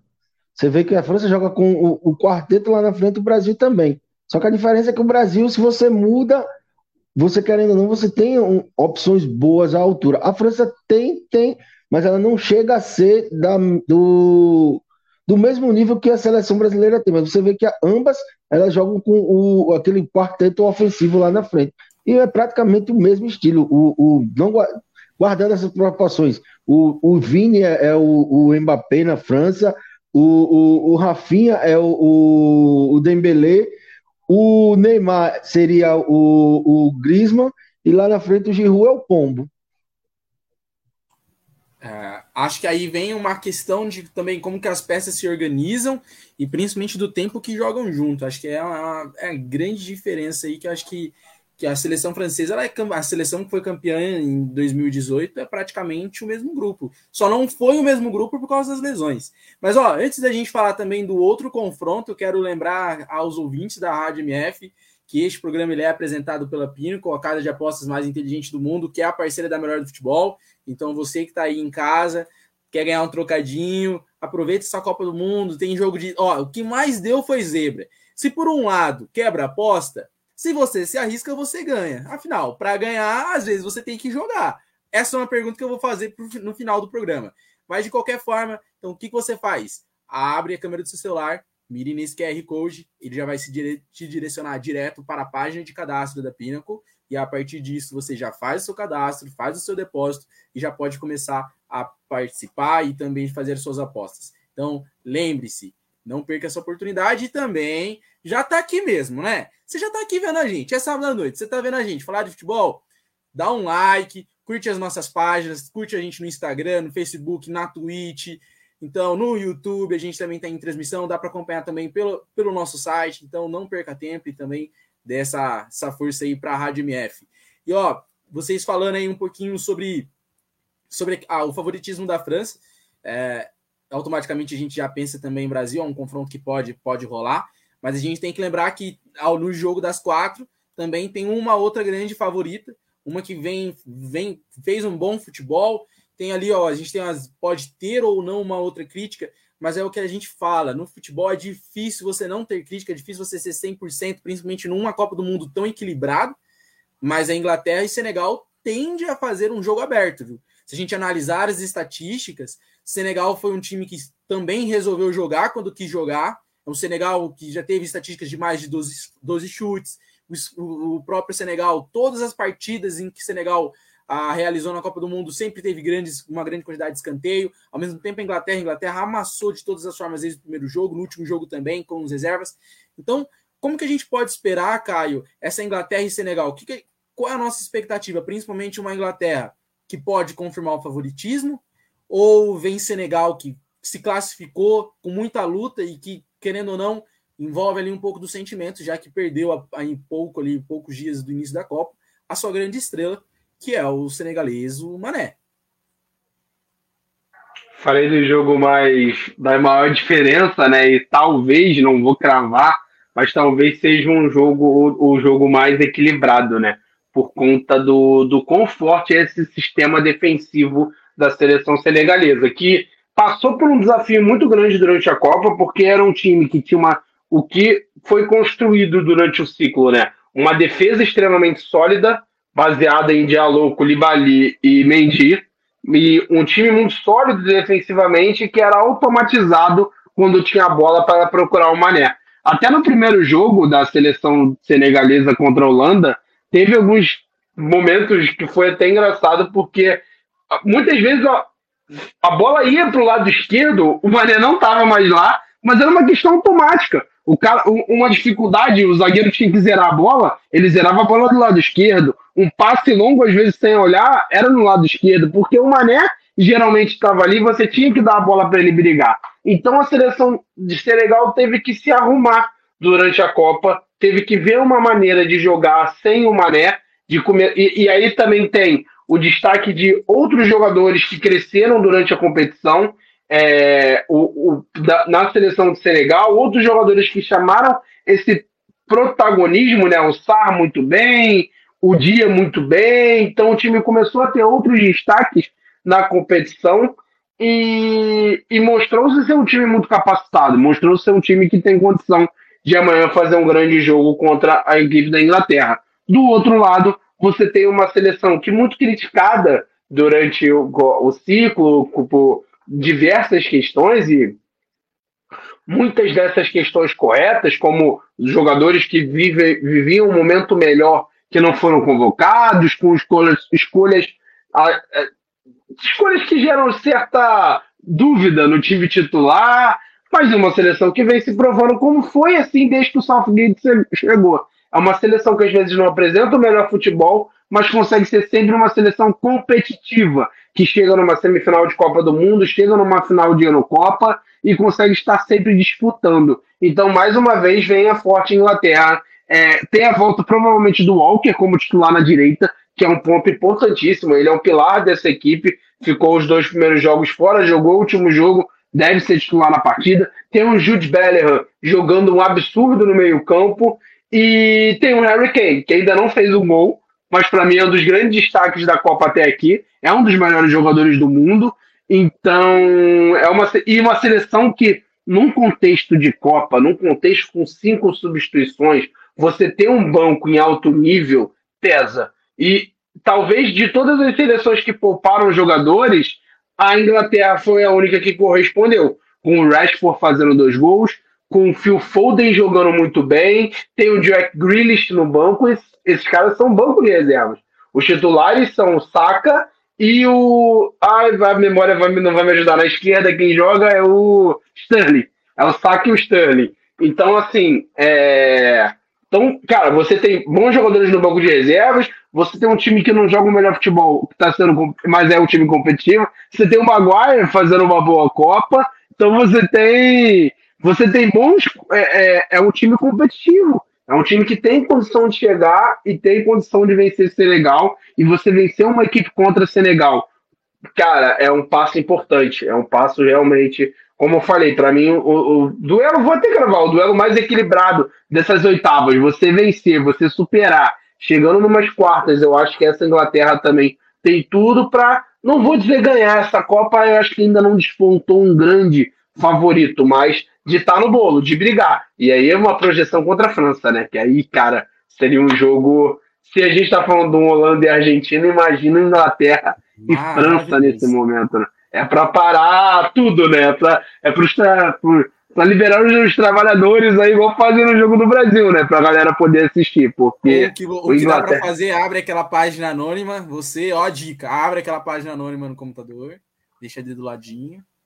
E vai, é, vai exatamente. Inclusive, eu não sei se esse jogo cairia no sábado, né? Tem essa possibilidade, né? Do jogo. É sábado, né? O Gabriel confirma.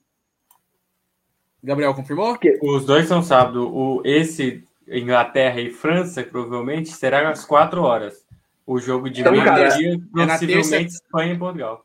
Não, é, é sexta sábado, às quartas. Semifinal, semifinal. Não. A, a sexta não. é a nossa. Sexta é o nosso lado. E sábado é o lado de lá. Ah, tá, ah, entendi. Tá falando das quartas. Beleza. Das quartas, das quartas. Então, é jogo para churrasco. Pode fazer o churrasco que, que vai dar certo ali, que.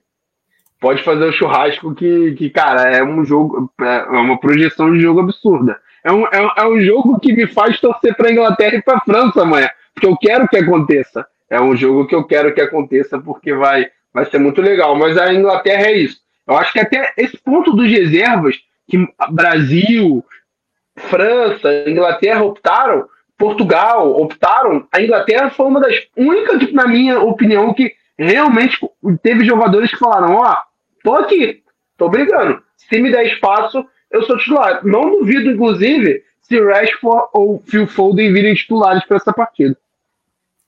E Gabriel, uma coisa que o, que o Thomas, o, Couto, o Caio mesmo comentou, foi a questão dos laterais, porque a gente enfrentou ali uma Inglaterra um pouquinho de dificuldade. A Inglaterra começou com o Trippier com o Shaw, e vem com um time senegalês que explora muitos lados, principalmente para utilizar depois uma possibilidade de escanteio, que o jogo aéreo é uma das características da, da seleção senegalesa. Como que a gente espera também que Senegal venha fazer uma um, uma luta, uma batalha mesmo contra a Inglaterra, uma, uma, batalha de estilos e como propor o jogo ou se tornar um pouquinho mais reativo. Qual que é a sua expectativa perante a Senegal que vem enfrentar uma Inglaterra embalada, como o Caio mesmo comentou, que veio de uma vitória do último jogo? É, eu acho que Senegal vai ter uma grande oportunidade de, de, de chegar a umas quartas de finais, fazer uma grande Copa. É difícil bater essa seleção da Inglaterra. Por mais que assim eu tenho um, um leve um leve desgosto, às vezes, com, com o Southgate, porque ele não entende, às vezes, as mudanças igual o Scaloni na Argentina. Acho que Foden não existe como reserva. Mas também, ah, vou deixar o Sterling. Sim, o Saka faz uma grande Copa, mas o, o Sterling não. Então coloca. Mas aí tem o Rashford, que toda vez que ele entra, ele faz um gol. Então é um bom elenco, mas tem algumas mudanças que dá para fazer. Dá para você colocar ali o Foden, por exemplo, e deixar o Rashford para a reserva, porque o Rashford vai entrar e vai fazer um gol se precisar. É, tem o, o Bellingham jogando em alto nível, enfim. Mas se por acaso a Inglaterra chegar jogando como jogou com os Estados Unidos, por exemplo, Senegal tem grandes chances de chegar numas quartas finais. Senegal tem que propor, é, tem que tentar, enfim, aproveitar as oportunidades. É, eu não consegui ver tanto o Senegal jogando assim, mas eu vi aquele jogo que, que foi um, um jogo mágico, né, de, de Senegal e, deixa eu só conferir aqui, foi Senegal e Equador, é, exato. É, Senegal ganha bem na, da, do Catar e vai para o jogo contra o Equador. Joga muito bem contra o Equador, foi um obrigado, foi um jogo que de fato valendo vaga ali, foi um, grande, um dos grandes jogos da terceira rodada valendo vaga, né? E aí tem o Colibali brilhando, né? O Colibali que, que faz o gol da. É, eu acho que ele que faz o gol da virada, só conferindo. Ele, ele faz isso, ele faz o gol do 2 a 1 um, né? Que dá a vaga então a Senegal. E, enfim, é uma seleção que eu acho que tem uma. É, a Copa tem muito disso, né? Essas seleções têm uma paixão, têm uma vontade de jogar, e principalmente por não serem favoritas em, em, em muitas coisas. Então, chega e fala assim: pô, a gente vai fazer o que a gente conseguir, nós vamos brigar até o final. E esse jogo ficou marcado por Equador ser eliminado e ter a cena tão triste de Equador, né, sendo eliminado, porque não mereciam. Acho que o Equador pode tirar a Polônia e colocar o Equador no lugar da Polônia, por exemplo. É, que a Polônia merecia muito pouco, mas o Equador merecia muito estar lá. É, mas tinha, bateu contra ali é, Senegal, e aí Senegal conta ali com, com, enfim, conta com o Sar. O Sar fez um gol no, no, no, no jogo contra o Equador. Ele que é o substituto ali então, até então, né, em teoria, do, do Mané né? Não a altura do Mané, mas ele substitui o lado do Mané e, e joga muito bem. Um, acho que ainda aí que, que fala em aí lá no lado direito também é um bom ponta. Acho que essa seleção de Senegal tem tudo para fazer mais um grande jogo, fez grandes jogos. É, então, o segundo e o terceiro, né? Perdeu para na estreia, mas fez dois grandes jogos e classificou. Tem tudo para bater ele de frente com a Inglaterra, mas eu acho muito difícil, porque a Inglaterra é um grande time, tem um grande banco, tem um grande elenco. Acho que o Southgate é, atrapalha um pouco aquele ali, porque ele tem um grande elenco, mas também fica difícil para o cara ter tanta gente boa assim e, e, enfim, fazer todo mundo jogar e ter a responsabilidade de fazer todo mundo jogar, porque, ah, se você não colocar alguém, igual teve um dos jogos que eu acho que ele não colocou o Foden, foi o segundo contra os Estados Unidos, não colocou o Foden hora nenhuma. Poxa, mas você não colocou o Foden, aí no próximo jogo tem que colocar o Foden, mas eu deixo outra pessoa lado de fora, porque é assim, o elenco é muito grande. Então o Southgate também tem uma dificuldade de administrar esse elenco porque é difícil, de fato, né, se administrar tantos grandes jogadores. E, e é o que eu digo, assim, a, a, Inglaterra é igual o Caio falou, não tem um futebol que encanta ainda, não joga num, num, alto nível como a França, mas tem um elenco que briga, que, que, vai, que vai brigar de fato, é um elenco competitivo. E se passar, vai brigar muito bem contra a França, que deve passar também. Então, deve ser um dos grandes jogos assim também pode ter Portugal e Espanha, então assim, vai ficar, não vai ficar difícil a gente saber qual o jogo é o melhor das quartas finais. Talvez dá para eleger o pior, mas ainda não, porque o do Brasil também, como eu disse, talvez seria o mais. Mas Portugal e Espanha também pode ser um grande duelo. E, mas eu acho que o grande duelo seria quem sair daqui, é, quem sair daqui não, né? Seria Inglaterra e, e até então, né? Inglaterra e França. Mas eu acho que é isso. A, a Senegal tem que fazer o seu jogo ali e tentar aproveitar as chances e bater de frente com essa seleção, da, tentar bater de frente com essa seleção da Inglaterra, porque tem potencial, como o Caio falou, é o jogo mais equilibrado desses oitavos. E Thomas, é um grande jogo, né? Se a gente for, for parar para pensar, porque primeiro que a gente rompeu com toda essa, vamos dizer assim, um pré-conceito, é um pré-conceito de que times, principalmente os africanos ou os asiáticos, poderiam estar em desnível com o futebol. Se provaram que não.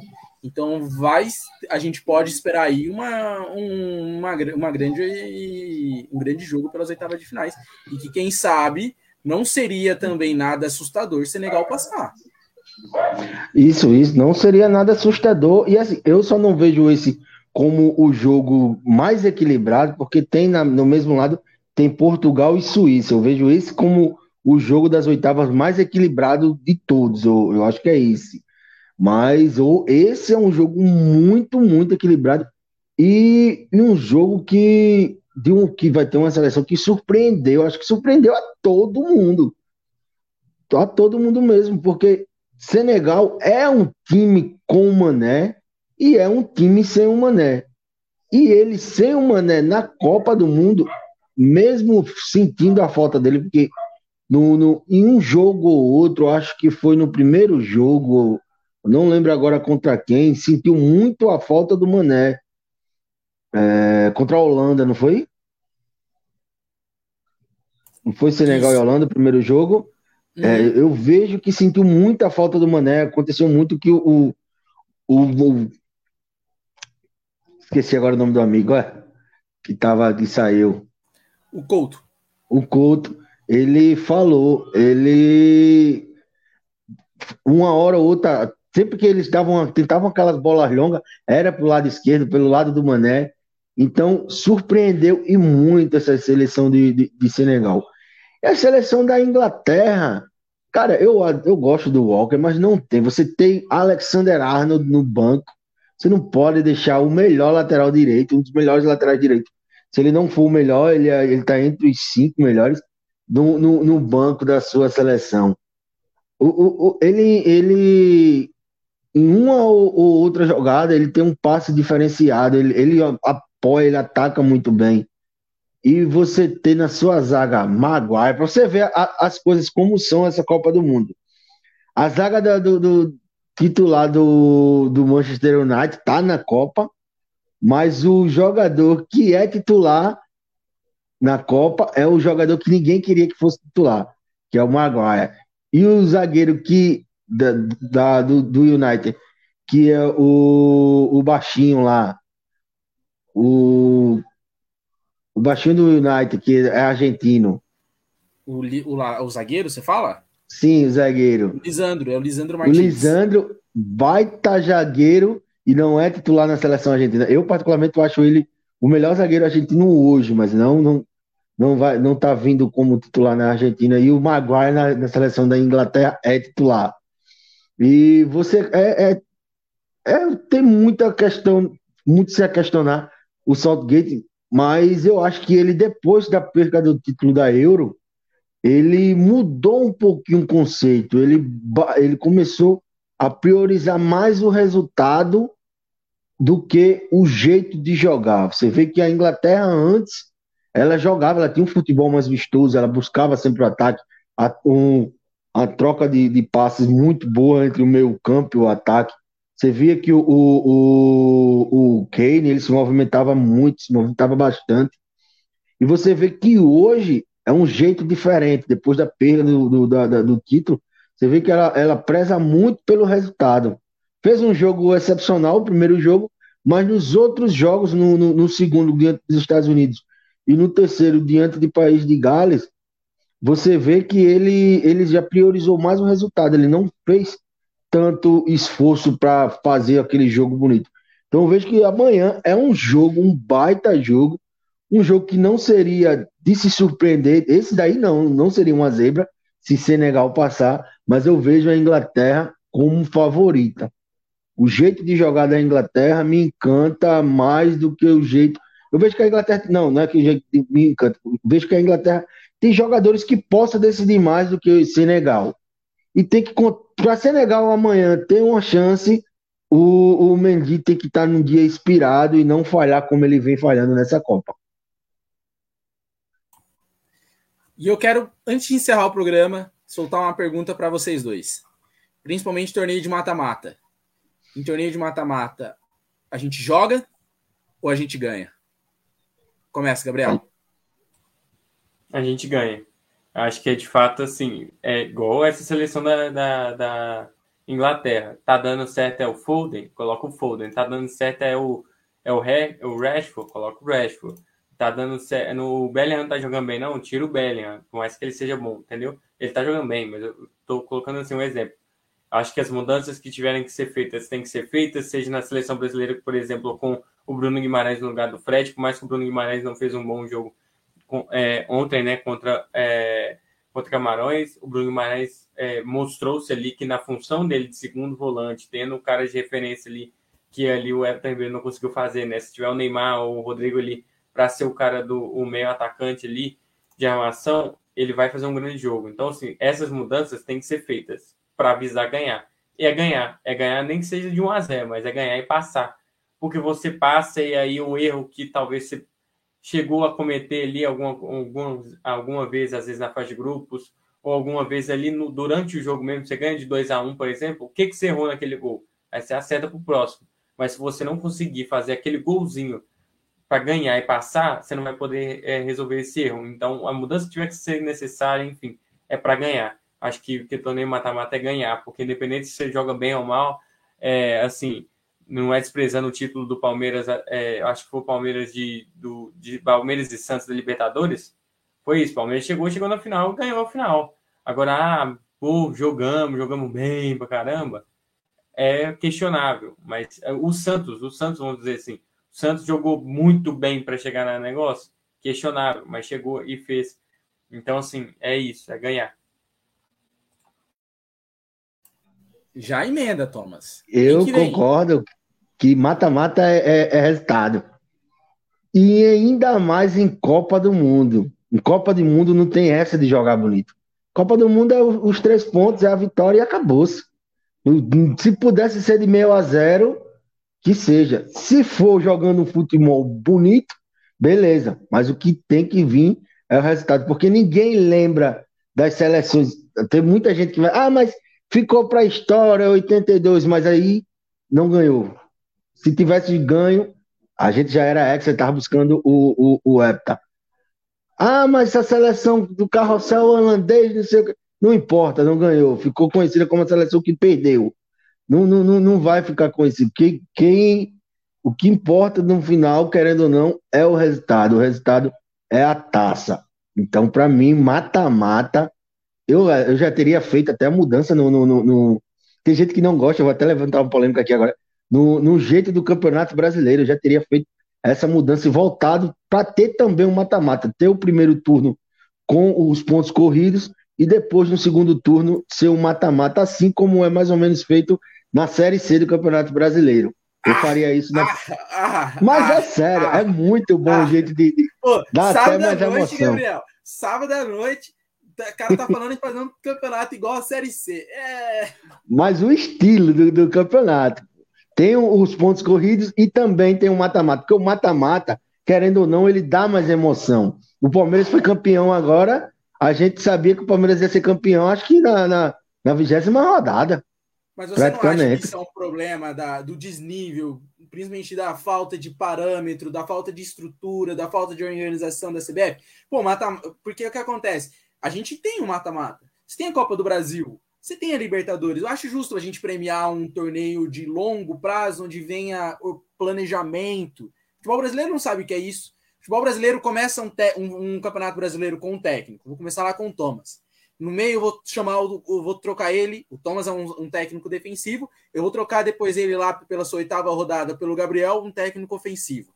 Aí o, o Gabriel não conseguiu ali até o final do primeiro, do primeiro turno. Eu já vou trazer um estrangeiro, que agora é moda. Vou trazer um estrangeiro. Vem o Couto. Não deu certo estrangeiro. Eu vou voltar para o Thomas. Cansei de ver o treinador que inicia o treinador que, que termina o campeonato e no meio passou dois, três. Então, polêmico, hein? Alô, Nielson. Olha só, Nielson, é um tema gostoso de falar, não é, Gabriel? Sim, eu acho que assim, eu estava até pensando, talvez a Copa do Brasil tenha uma fase é, antes de, de, de, pontos corridos, talvez uma fase de grupos ali e fosse mata-mata, daria ali um gosto, mas ah, eu concordo com você, eu acho que a proposta da liga, a proposta de, de enfim, de, de melhorar ali toda a questão de também do, do fair play financeiro, tudo isso, acho que vai culminar para, de fato, a gente ter um, um, campeonato mais equilibrado, mais justo. Porque, de fato, quando o campeonato é igual o Atlético, assim, o Atlético no ano passado também, o, o Palmeiras esse ano, da vigésima, a vigésima rodada, acabou o primeiro turno, sempre tem aquela, já, já chega todas as, é, enfim, os, os veículos. O time que todas as vezes terminou o primeiro turno, campeão, termina só, o segundo. Posso só fazer uma ressalva? Agora eu vou falar triste. Eu quero fazer uma ressalva triste, São chorando. Paulo. Vou fazer isso São chorando. Não, esse, fato, esse fato eu nunca tinha visto na minha vida. Desde que eu me entendo por futebol, desde que eu me entendo por futebol, quem eu vi no primeiro turno ganhou o São Paulo conseguiu a proeza de ter com 10 pontos, 10 pontos na frente. Terminado em quarto. Ele podia perder três jogos tranquilos, seguidos, contando que o Perdeu. segundo ganha os três. Ele fica até revoltado. E aí, se acalma, se acalma. Assim, é, tem, um, tem um desnível. Acho que o, a liga, a proposta da liga, o fair play financeiro principalmente, vai ser algo ali que talvez vai melhorar. Eu acho que ainda não vai ser 100% para deixar esse desnível melhor. Talvez a SAF chegando agora faça com que mais times possam chegar a brigar alto, mas é, é, é um bom tema de discutir, é um tema muito interessante, Você... mas a gente está focado em Copa do Mundo, mas é toda essa, discu é, dessa discussão de liga e tudo mais é uma discussão muito boa, porque traz para a gente, pra gente, a gente não sabe o que a gente apoia também, enfim. Mas Você levantou é dois temas bons, viu? a SAF e o, o, o, e o, o, tema do, do Campeonato Brasileiro. Só para deixar um adentro, para mim, a melhor proposta da liga é a do futebol forte. Aqui tem os clubes, os clubes considerados emergentes. A dos clubes grandes, eu acho que ainda vai continuar a mesma coisa na língua, mas o assunto é Copa e a, o, o, o bicho pega. E nessa Copa, Nielson, eu sei que a gente tem que só falar disso, dos jogos de hoje, de ontem, mas a gente vai dar uma, dar uma pinceladinha rapidinho, rapidinho, rapidinho, hein? Rapidinho da, da, seleção brasileira. Porque já tô aqui mesmo, já tô aqui mesmo. Nelson depois ele vai reclamar um pouquinho, se reclamar tá tudo certo. Vamos falar rapidinho, pincelada, hein? O que, que a gente espera dessa seleção tão caótica, hein? Sem lateral esquerdo a princípio. Será que vem Danilo na esquerda e o vovô Dani Alves na direita? Ou Danilo na esquerda e zagueiro Militão? Fred ou Bruno Guimarães? Bruno Guimarães, tudo que ele tentou errou. Tudo que o Bruno Guimarães tentou, ele errou. Mas fez uma boa primeira partida. Não entendi como que, que aconteceu com o Bruno Guimarães. E o Everton Ribeiro, que pô, o Everton Ribeiro ele fez umas três jogadas que é tradicional dele do Flamengo, que ele puxa pela direita com espaço vazio, vem pelo meio, e normalmente ele tem o Gabigol que faz a, a infiltração, e aí normalmente ele dali sai o resultado, ele conseguiu errar todos os passes. Então, é uma, foi um jogo. Não dá para falar assim que o Brasil jogou bem, mas que tecnicamente os jogadores estavam abaixo. Então, o que, que a gente pode esperar desse confronto contra a Coreia, que não é boba, hein? Vamos parar de achar que eu tô vendo muitos veículos de comunicação já dando a vitória, já contando o jogo das quartas. Coreia não é boba, hein? Coreia não é boba. Já vai lá, Gabriel, solta. Pincelando, hein? É, não, vamos pincelar aqui tranquilamente. Assim, Danilo na lateral esquerda, eu descobri que ele poderia jogar na lateral esquerda pelo o joguinho de futebol que não é o oficial da, da Copa do Mundo, da patrocinadora, da, enfim, da, da FIFA, né? É, e aí, eu não vou citar o nome, não, não, a gente não tem patrocínio. Se quiser patrocinar, e... se estiver entendendo, pode patrocinar ah, é, a gente, é, agradeço. Boa, boa, boa. Mas por lá eu descobri, eu, eu fiz a questão de comprar todos os jogadores da seleção brasileira e fazer a seleção brasileira para ficar jogando. E o meu lateral, Alexandre, foi expulso. Então o que eu fiz? Quem que era o lateral esquerdo? Ah, deixa eu ver se o Danilo entra ali. E o Danilo entrou e ficou melhor que o, que o Alexandre. Então eu descobri que ele pode jogar. Talvez ah, o Danilo seja uma alternativa ali na lateral esquerda, já que ele é um dos que está liberado. É, hoje já foi declarado que está liberado para segunda-feira. Possivelmente amanhã também libera Alexandre Neymar, e aí, enfim, a gente não tem nenhum problema. Eu acho que Rodrigo no lugar do Neymar tem que ser. Eu acho que Bruno Guimarães no lugar do Fred tem que ser, por mais que o Fred faça uma função importante ali, principalmente para o estilo do Tite. Para mim, o Bruno Guimarães, defendendo ele um pouco, por mais que eu, que eu reclamei muito, xinguei muito ontem, ele fez um bom jogo. E assim, o cara que erra tudo é porque ele é o, mais, é o que mais tenta. Se ele estava uhum. na área toda hora, como segundo volante, subir na área toda hora para cabecear, para receber a bola, para chutar e, e errar, é porque ele estava lá. Então, se ele está lá, é porque ele tem noção de que ele tem que estar tá lá. Então, é, é, uma característica boa dele, que às vezes ele estava num dia ruim, mas e se contra a Coreia ele estiver muito bem? E se contra a Coreia, do jeito que ele estava contra o Camarões, ele quase fez um hat-trick com o Camarões, se ele tivesse acertado o que, que ele fez. É, então, assim, o, pode ser que o Bruno Guimarães dê certo. É, Para mim, Thiago Silva Marquinhos na zaga é absoluto, é Richarlison. A discussão de Anthony e Rafinha na direita pega muito, então se o Neymar talvez estiver liberado para o meio. Quem sabe o Rodrigo na direita pode ser uma alternativa também, que eu acho que talvez posso, não seja. Posso fazer uma sugestão diferente? Para mim, o Martinelli não pode ser banco, cara. O que o é, Martinelli questão... jogou, o que não sei a opinião do Thomas, o Martinelli joga, o Martinelli é um dos jogadores mais completos e o que ele desempenha, ele, ele joga no Arsenal. No Arsenal ele faz o lado direito, ele faz o lado esquerdo, ele faz o centroavante, quando precisa recompor para lateral ele joga. Ele é um, ele é multifunções, ele é um Rodrigo, só que sem grife porque ele joga no Arsenal. Então, para mim, eu não consigo. Eu, e é o que falta. Por exemplo, eu não consigo imaginar o Anthony. Não sei depois o Thomas pode falar. Eu não consigo imaginar o Anthony jogando. Porque o Anthony ele só tem, ele tem um grande problema desde a época do São Paulo. Ele não consegue ir para a linha de fundo, porque ele não tem perna direita. Quando o lateral esquerdo de Camarões entendeu que ele vai puxar para a esquerda, acabou com o Anthony. O Anthony morreu, não conseguiu jogar mais. E também vem depois que o Anthony precisou voltar muito para marcar, porque o Daniel Alves estava visivelmente fora de ritmo. Isso é normal. Afinal, o cara tá desde, acho que é março ou maio sem jogar. Vai sentir o primeiro jogo, isso é dúvida, sem dúvidas. Mas eu gostaria muito de ver o Martinelli. Não sei se o Gabriel concorda. É, eu, eu, eu gostaria muito. Esqueci do fato dele fazer essa direita, né? Quando você vê ele no Arsenal, a escalação tá aí na esquerda, mas ele roda bastante tem hora que é o Jesus bastante. lá na esquerda, é ele na direita, é o Saca no meio. Então, assim, O Saka tem o lado direito ali dele, né? Então o Martinelli, em geral, joga na esquerda, mas ele funciona também na direita. Então, quem sabe também o Martinelli, depois que ele jogou ontem, para mim, foi o melhor jogador do Brasil, acho também que ele pode chegar ali. Mas enfim, é uma seleção que eu acho que se tiver a volta do, do Alexandre Danilo do Neymar, vai ser o do, do primeiro jogo contra a Sérvia. Possivelmente, o, o, talvez o Rafinha de fato fique ainda pela, pela titularidade ali, mas talvez o Tite mude. Eu acho que o Rafinha ainda será titular. Acho que será o, o time que, se tiver todo mundo inteiro, é o time do primeiro jogo. E aí vai mudar ali só se for necessário, porque o Paquetá, como segundo quando eles arrumaram o Paquetá no jogo, deram entrevista depois falando que o Paquetá estava numa função aí diferente ali no, no, primeiro tempo contra a Sérvia, e aí mudaram ele para o segundo tempo, ele desempenhou bem ali e conseguiu fazer, então talvez ele também tenha ali, em vez do, de Bruno Guimarães e Fred, nenhum nem outro, porque se o Neymar tiver liberado, o entrosamento dele com o Neymar é, é um, grande, é um grande diferencial nosso, porque eles têm um, um entrosamento que nunca jogaram juntos em clube nenhum mas tem um entrosamento parecendo que é Vini e Rodrigo jogando e treinando todo dia junto. Então é algo que ele seria um diferencial. Para mim, se tiver todo mundo inteiro, é o time do primeiro jogo. Se não, é Rodrigo no lugar do Neymar. Se tiver que colocar, coloca o Daniel na esquerda, o Militão na direita, não coloca o Daniel Alves, porque o Daniel está sem ritmo e não conseguiu marcar a hora nenhuma. Ele foi bem ofensivamente, assim, relativamente, mas defensivamente ele foi muito mal. E, e aí, enfim, a direita ali vai ficar esse questionamento, né? Rafinha, Anthony, o, o Anthony para mim é banco. É, depois que ele mostrou ontem, de fato, ele, ele tem uma dificuldade, igual você falou, de levar para o fundo e não consegue de fato.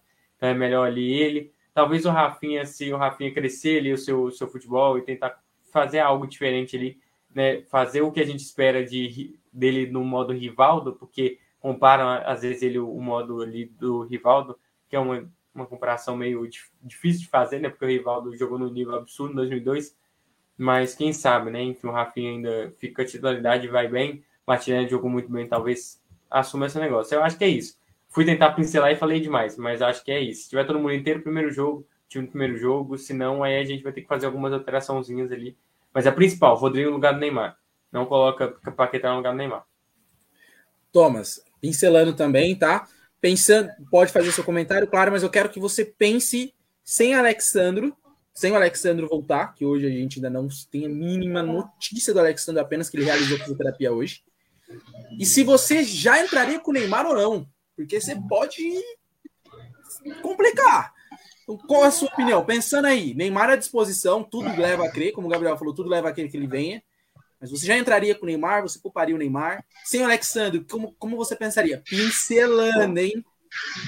A, a primeira pergunta do, do, do Neymar. Ele podia estar com uma perna faltando, eu entraria com ele. Oh, não tem como. Não oh. tem como. Volta a falar. Sem Neymar, Brasil não é campeão mundial. Pode cravar, pode printar, pode fazer o que for. Sem Neymar, você Brasil não é campeão mundial. Você vê que com ele em campo, por mais que ele não esteja bem, tem sempre um ou dois jogadores do lado dele. Então abre, ele abre espaço. Não é só pelo fato do Neymar jogador, pelo fato da presença dele no campo faz com que o adversário já fique preocupado, então ele abre para outros jogadores. Você falou sobre o, o, o, Martinelli, concordo. Eu viria com o Martinelli para o lado direito e você teria aquela mesma coisa que eu falei já no, no, no programa da segunda, que você vai ter como flutuar. Você vai ter como fazer a troca. Você, ora, vai ter o Neymar caindo pela esquerda, Vini traz para o meio, Vini para um lado, Martinelli cai para a esquerda. E o Pombo, ele, ele não é aquele jogador centroavante, centroavante de área. Ele pode também fazer, pode cair pelo lado esquerdo. Ele até faz pelo isso lado no Tottenham, né? No Tottenham não é nada centroavante. Pois é, ele pode cair pelo lado direito o Martinelli cair para o centroavante, ou até o próprio Neymar. O Rodrigo, eu acho que o Rodrigo hoje é o substituto do Neymar. O Rodrigo já, já ficou claro para o Tite, para todo mundo que assiste, que o Rodrigo é o substituto do Neymar. Mas o Rodrigo, ele precisa ter caras do lado dele também. Que ontem você vê que ele também buscou. Mas é, ele sentiu a falta do, do, Eu não entendi porque ele não entrou com o Bruno Guimarães de primeira, ele entrou Posso com o Fred. Complementar? Posso? Quero fazer uma pergunta. Dentro do que você está uhum. falando. Mas você não acha que falta para o Rodrigo entender que um 10 precisa soltar a bola? Teve dois lances capitais em que ele tinha um companheiro do lado sozinho, mas ele deu aquela passada a mais. Ele e aí, tenta dar um e fez a falta aqui. Tá certíssimo. Não, não tem que questionar a falta, tá certíssimo. Não sei eu, Gabriel, eu acho. Também, tá? Vai falar, Gabriel? Não, eu acho que, que de fato é isso mesmo. O Rodrigo prende um pouco mais a bola. Tem... Por isso que eu acho que ele é o substituto do Neymar, de fato, né? O Neymar também prendia a bola. Então ele já tá prendendo bem ali.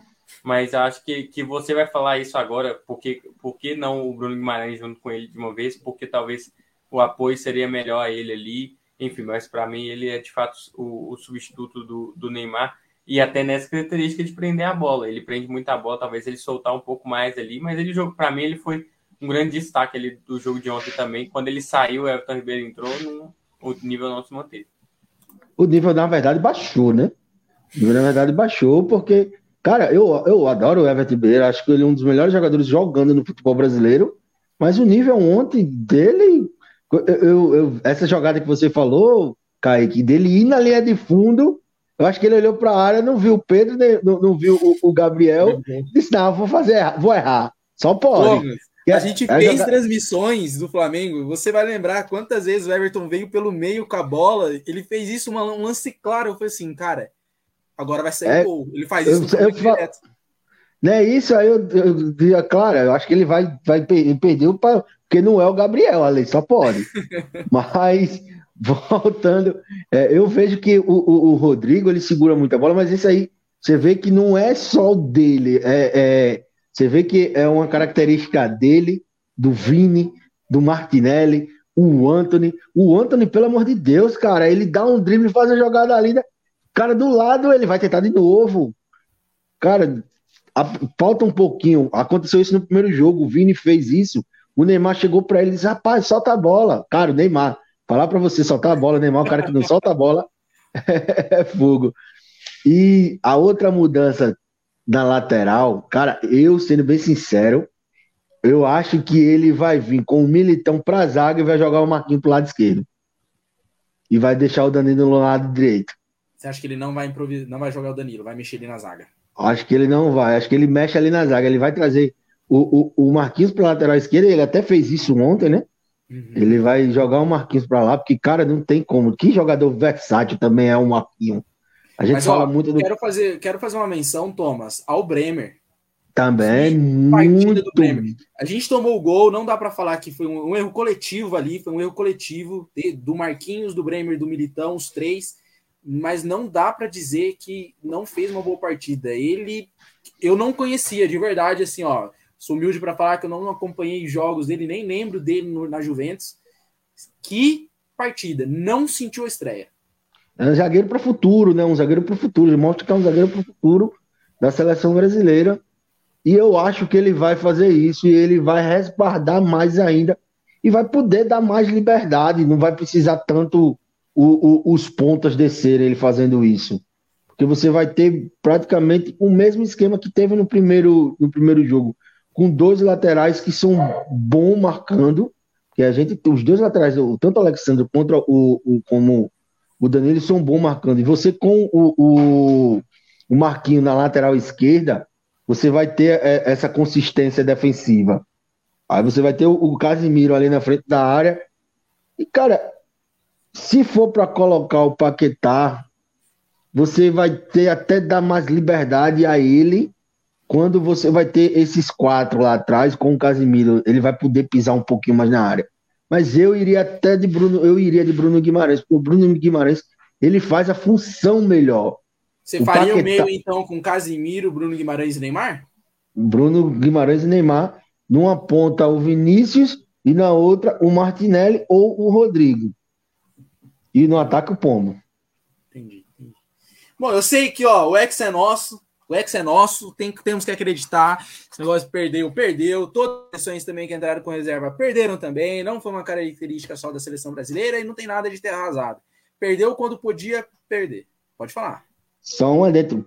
Se eu não me engano, é, em todas as Copas que nenhuma das seleções teve os três, é, venceu os três jogos, o Brasil foi campeão. tudo conspira, tudo conspira. Mas é isso, gente. Quero, quero agradecer a participação de vocês. Não sei se o Gabriel quer falar mais alguma coisinha, Gabriel. Ô, Kaique, nada a mais do que o ex é nosso. É, ah, brincadeiras à parte, acho sim. que de fato, assim, é pra gente confiar, é torcer, não, não fala que ah, perdemos para Camarões, ah, a seleção vai acabar, não. Confiem, porque a torcida da França, eu aposto que não, não reclamou nem um pouco do que perdeu para a Tunísia, porque sabe também que é um terceiro jogo ali que é mais, um pouco mais, enfim, desleixado. O é, objetivo era ficar em primeiro, né? O objetivo sim. É, exato, é, é, é ficar em primeiro e a gente conseguiu ficar em primeiro. Então tá ótimo, vamos continuar torcendo, torcer para a recuperação dos nossos atletas, mandar forças para o Teles e para o Gabriel Jesus, que vão né, deixar também a, a, a, a o grupo ali, né, e voltar para os seus times. E Gabriel Jesus, por sinal, Gabriel, Gabriel Jesus já embarcou, viu? É, ele já embarcou, exatamente. O, o Teles ainda vai ver o jogo de segunda, depois vai embora. Então, tomara que eles, vão, eles tenham que encontrar de novo essa seleção para receber a medalha, né? Porque eu acho que mesmo eles saindo, eles, eles ainda recebem porque eles não foram cortados, né? Uhum. Mesmo se eles tivessem sido cortados, acho que eles receberam, enfim, eu não, não, sei muito bem, mas tomara que eles voltem, enfim, eles tenham essa força aí, jogaram pelo menos um pouco, realizaram mais uma vez o sonho ali. E é torcer, é torcer, é torcer para a segunda, a gente ganha da Coreia, despede, infelizmente, ver o, o som chorando de tristeza. A gente gosta do som, mas tchau, som. Vamos lá, Croácia ou Japão, torce lá para pegar o Japão, vamos com o Japão de novo torce para pegar o Japão, não, porque é, é preocupante torcer. Mas enfim, vamos torcer para o Brasil. Acreditar no Hexa, porque esse Hexa é nosso. É Mas para ele, para o som, ele já vai realizar um sonho, né? Que conheceu o Neymar de novo. Boa, mas é isso, gente. Quero agradecer a participação de vocês. Thomas, é sempre um prazer estar contigo numa transmissão. Deixo todo o espaço também agora para você já dar seus agradecimentos. É, uma boa noite para o Kaique, Gabriel, o Couto que saiu a você, fanático por futebol, fanático por Copa, como nós aqui. Agradeço a audiência, como o Kaique já falou. Vai lá, segue nossos, nossa, nossas redes sociais, Twitter, Twitter, é, Instagram, Facebook, YouTube. Vai lá, quer fazer uma fezinha, vai na Pináculo. Agradeço mais uma vez aqui a vocês, ao o Nielson, por estar tá dando essa oportunidade aqui a gente. Deve tá, vai dar uma, uma, uma chegada na gente, que a gente ultrapassou aqui. Mas valeu, obrigado mesmo. Programa massa demais. E segunda-feira, fica ligado que eu tô lá no programa de segunda-feira às 8 da noite. É isso. Valeu, valeu, Thomas e Gabriel. O espaço também é todo seu. Obrigado, você, Kaique, o Thomas, o Caio que precisou sair. Obrigado a todos que acompanharam. Você, fã, aí, fã do esporte, fã de Copa, fanático por, por Copa e por futebol. É, obrigado pela atenção, obrigado mais uma vez por acompanharem. Estou de volta aqui na quarta-feira, que é o meu dia marcado aqui, 8 horas, quarta-feira, que eu esteja comemorando as quartas e, enfim, né, se preparando para as quartas de finais. Mas é isso, obrigado a todos e vamos para cima. Segunda-feira tem Brasilzão e se Deus quiser o Neymar tá de volta aí também, porque é o que a gente está querendo. É isso aí. Volta a falar para você que não gosta do Neymar por posicionamento político ou por qualquer outro motivo. Deixe isso de lado. Agora é Copa, meus amigos. E o Brasil sem Neymar não será campeão mundial. Escreva: o Brasil sem Neymar não é campeão mundial. Então, mas quero agradecer de novo a participação de vocês. Valeu aí, desculpa qualquer coisa. Alô, Nielson, muito obrigado, como sempre, pelo espaço. E ao Caio, o Caio Caio acabou tendo um probleminha e teve que sair, mas também já eu agradeço. E lembrando que o programa Fanático por Copa acontece diariamente às 8 horas na, em todas as redes sociais da Melhor de Futebol. Então você pode encontrar a gente no YouTube, no site, no Facebook, beleza? No Instagram também tem lá o nosso link já na bio para te direcionar às, no, nossas outras opções para assistir. Lembrando também a você que está acompanhando, deixe o seu like, continue acompanhando e, e participando das transmissões. E também, se tem uma oportunidade de ganhar um dinheirinho, tem aqui do lado o QR Code, abre o seu, abre o seu celular, vai lá na câmera, mire no QR Code, faça, já vai ser direcionado direto para a página de cadastros da Pinnacle, faça seu cadastro, depósito e já aproveite e participe da Copa, que você vai entender que participar e assistir é muito bom. Assistir e apostar é melhor ainda. Você fica mais emocionado do que nunca. Espero que no final seja de alegria. Mas é isso, né? Um dia a gente ganha, um dia a gente perde. Valeu, meus amigos. Valeu, valeu, valeu. Valeu, Nelson. E tamo junto.